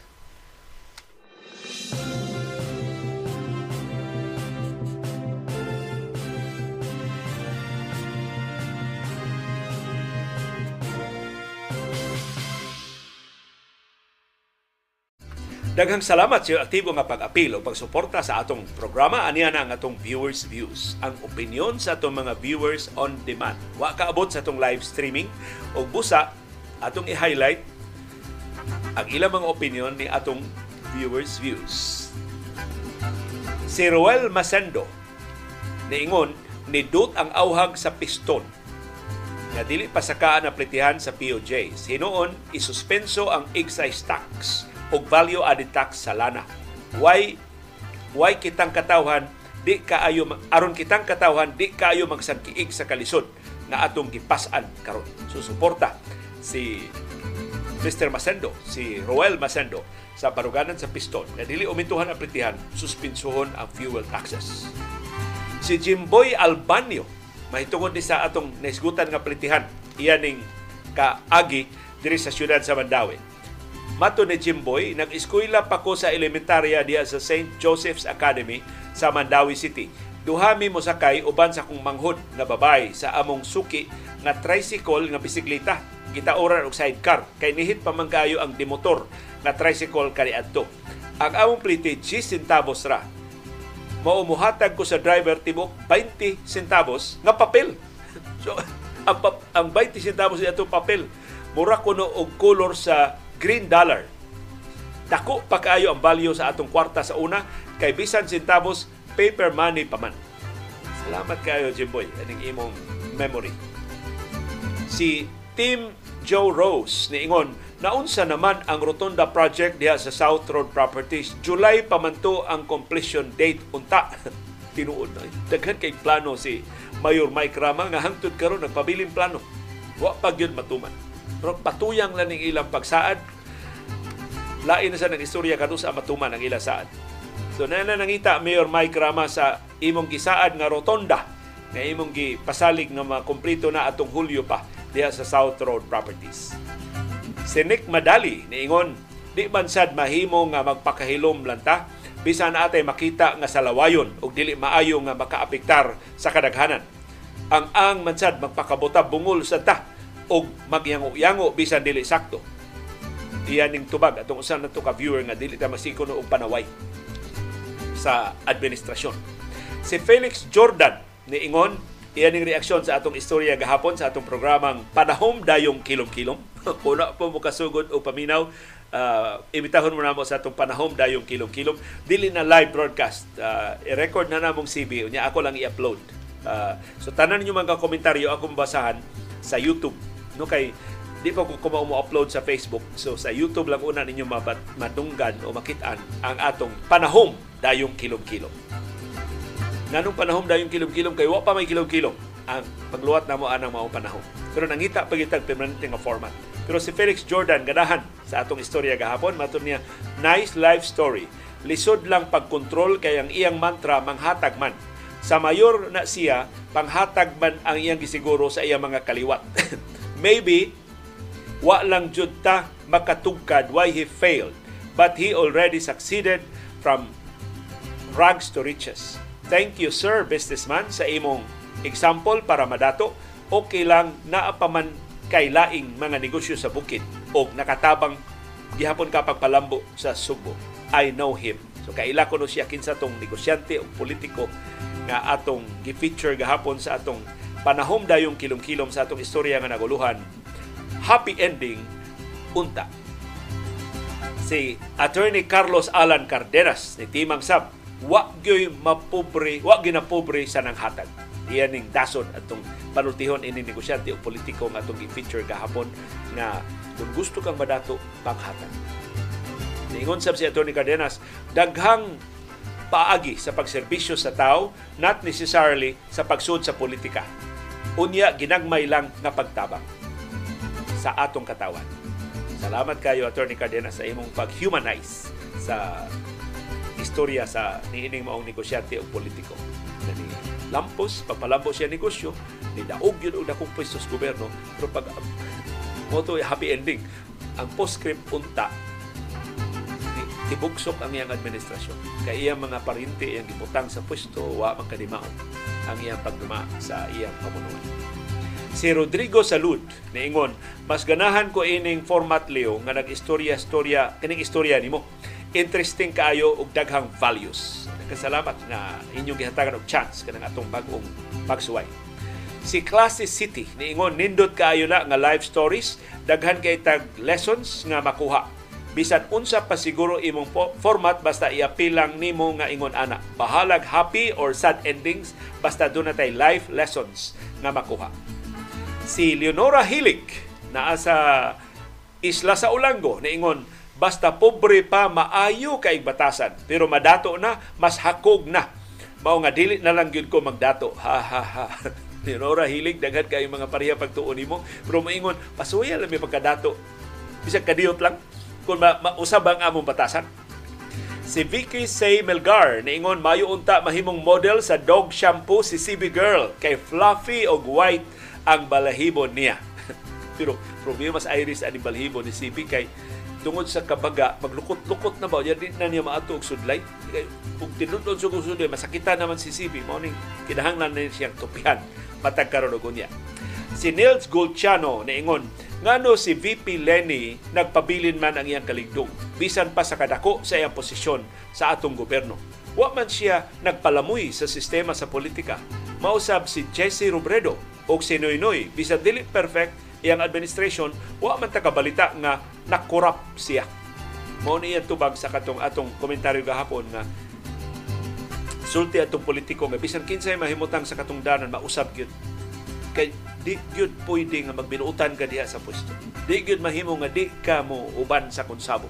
So iyang gitubag si Lenny Robredo, si Jesse Robredo, ug si Noynoy Aquino. Manong wa man makurakot. Nga nung wa man malamoy sa sistema. Si Sam Dapin niingon sab na ako'y pangutana si Ninoy Aquino gilamoy ba sa dirty politics? Sa di pa kumutubag, doon ay usa na to ka viewer nga may nitubag niya si Vanessa Bolambao niingon Before pa siya gipapriso ni Ferdinand Marcos Sr., traditional politician sa to si Ninoy. But after siya na priso, ug hapit 8 years, nausab siya labi na katong dito siya sa Laur sa Nueva Ecija. Manay agree. Wa ta kasuhito unsa gitong politika ni Ninoy sa iyang panahon kay wa pa mga tao o mga wa pa man buot ni adto pero ang sakripisyo ni Ninoy the fact na iyang gibuhis ang iyang kinabuhi para sa atong nasod Mahimo ya untas ni Noy makikonsabo na lang ni Marcos. Mahimo biyas ni Noy adto na lang siya sa Estados Unidos. Siya magsiyan siya lecture lecture dito dako kay siya kwarta. Dako kay bayad ng mga lecture series dito sa Estados Unidos. Siya kangilngi atong diskurso ni Noy. Pero iyang gipili ang pagpauli sa Pilipinas. Bisan sa tanang pasidaan nga patyon siya, inigtugpa siya ang aeroplano din sa ato. O gipatay gid siya. Pero iyang gisakripisyo ang iyang kinabuhi. Kana, mawin mo tubag sa mga pangutana, si Ninoy wa malamoy sa sistema. Si Ninoy wa magpatintal sa gahom. Iyang gihimo ang ultimate sacrifice para siyang nasod o para siyang katawhan, believing the Filipino is worth dying for. Si Beckham Cachero, naingon, lisod na na makadaog sa national election si VP Lenny kay naguba na pag-ayo ang iangan sa mga fake news nga gipabaha pag-ayo hangtod karon sa mga trolls kasubo Beckham. Kung magpadata sa mga trolls, nya di na nato padag-on kay naguba na atong atong hupingon pagbalik si VP Lenny. Atong panalipdan gikan sa mga trolls ang ligdong nga mga politiko aron makabangon sila pagbalik makatanyag silang kaugalingon sa mas maayong alternatibo nga liderato ngadto sa atong katawan. Og ni usa ka JO sa City Hall wa nini ipadangat ang iyang post pero usa na to ka viewer nakakita ni ang post iyang ipadangat nato o kini mo illustrate unsa kabati ang serbisyo karon sa atong gobyerno. Nabisan ang mga job order, nagi saaran sa ilang mga padrino og trabaho, wa makadawat sa ilang mga sweldo. Matod ini mao GO. Morning sir. Iyan ang address ngadto sa politiko nga nagpasod niya sa pwesto. Pasensya kung dili nako kalahutay kay mo resign nako karong katapusan na lang ako tiwason. Kay wa naman kay na ah, karon na lang katapusan akong tiwason nako kay naa man kuno na naman kuno ang appointment. At least makaperma ko og masilduhan akong July ug August. July ug August wa siya sweldo dadawat naman ko pagka plumber maintenance. Pero nihangyo lang ko nga September 1 ako mag-start.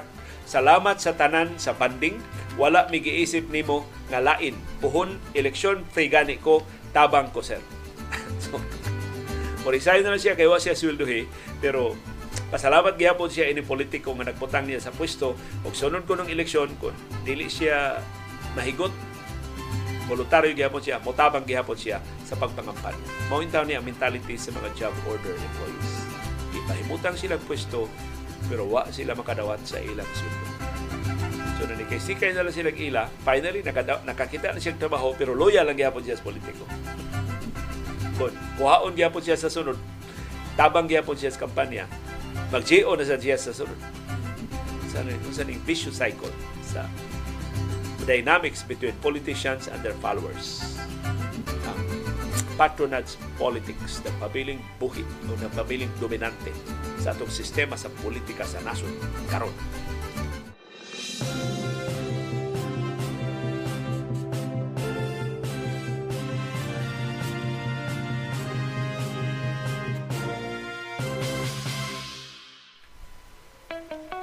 Dunay daghang matang sa kasayuran. Dunay kasayuran pinadailang, dali ra kay mahibawan. Dunay sa kasayuran gitaguan, gilumluman, angayang kuykuyon sa katawan. Kasayuran kinoy-kuyan. Usa ka local government unit dinhi sa Tua usa sa lista nga labihang datua. Daghan kay siya katigayon, daghan kay siya kwarta, why problema pagpatuman sa mga proyekto o mga programa. Pero karong bag-o atong nahibawan, doon na problema sa iyang panudlanan. Dili na makahatag on time sa mga suhulan. Mga job order employees nang resign na gani sa katungdanan. Wa na kaagwanta pag paabot sa saad kano sa amatuman.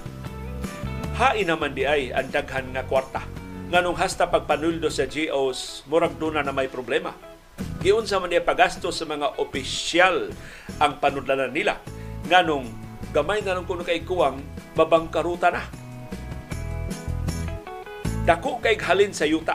Kining maong local government unit nga atong nahisgutan pinilyon ka pesos ang ilang halin. Gikan sa labing dagko nga mga kompanya nga nipalit sa ilang kaptangan. Hain na maday ang halin. Nining higayuna wa na magunoy bisan usa ka dako nga nahibilin sa panudlanan nila.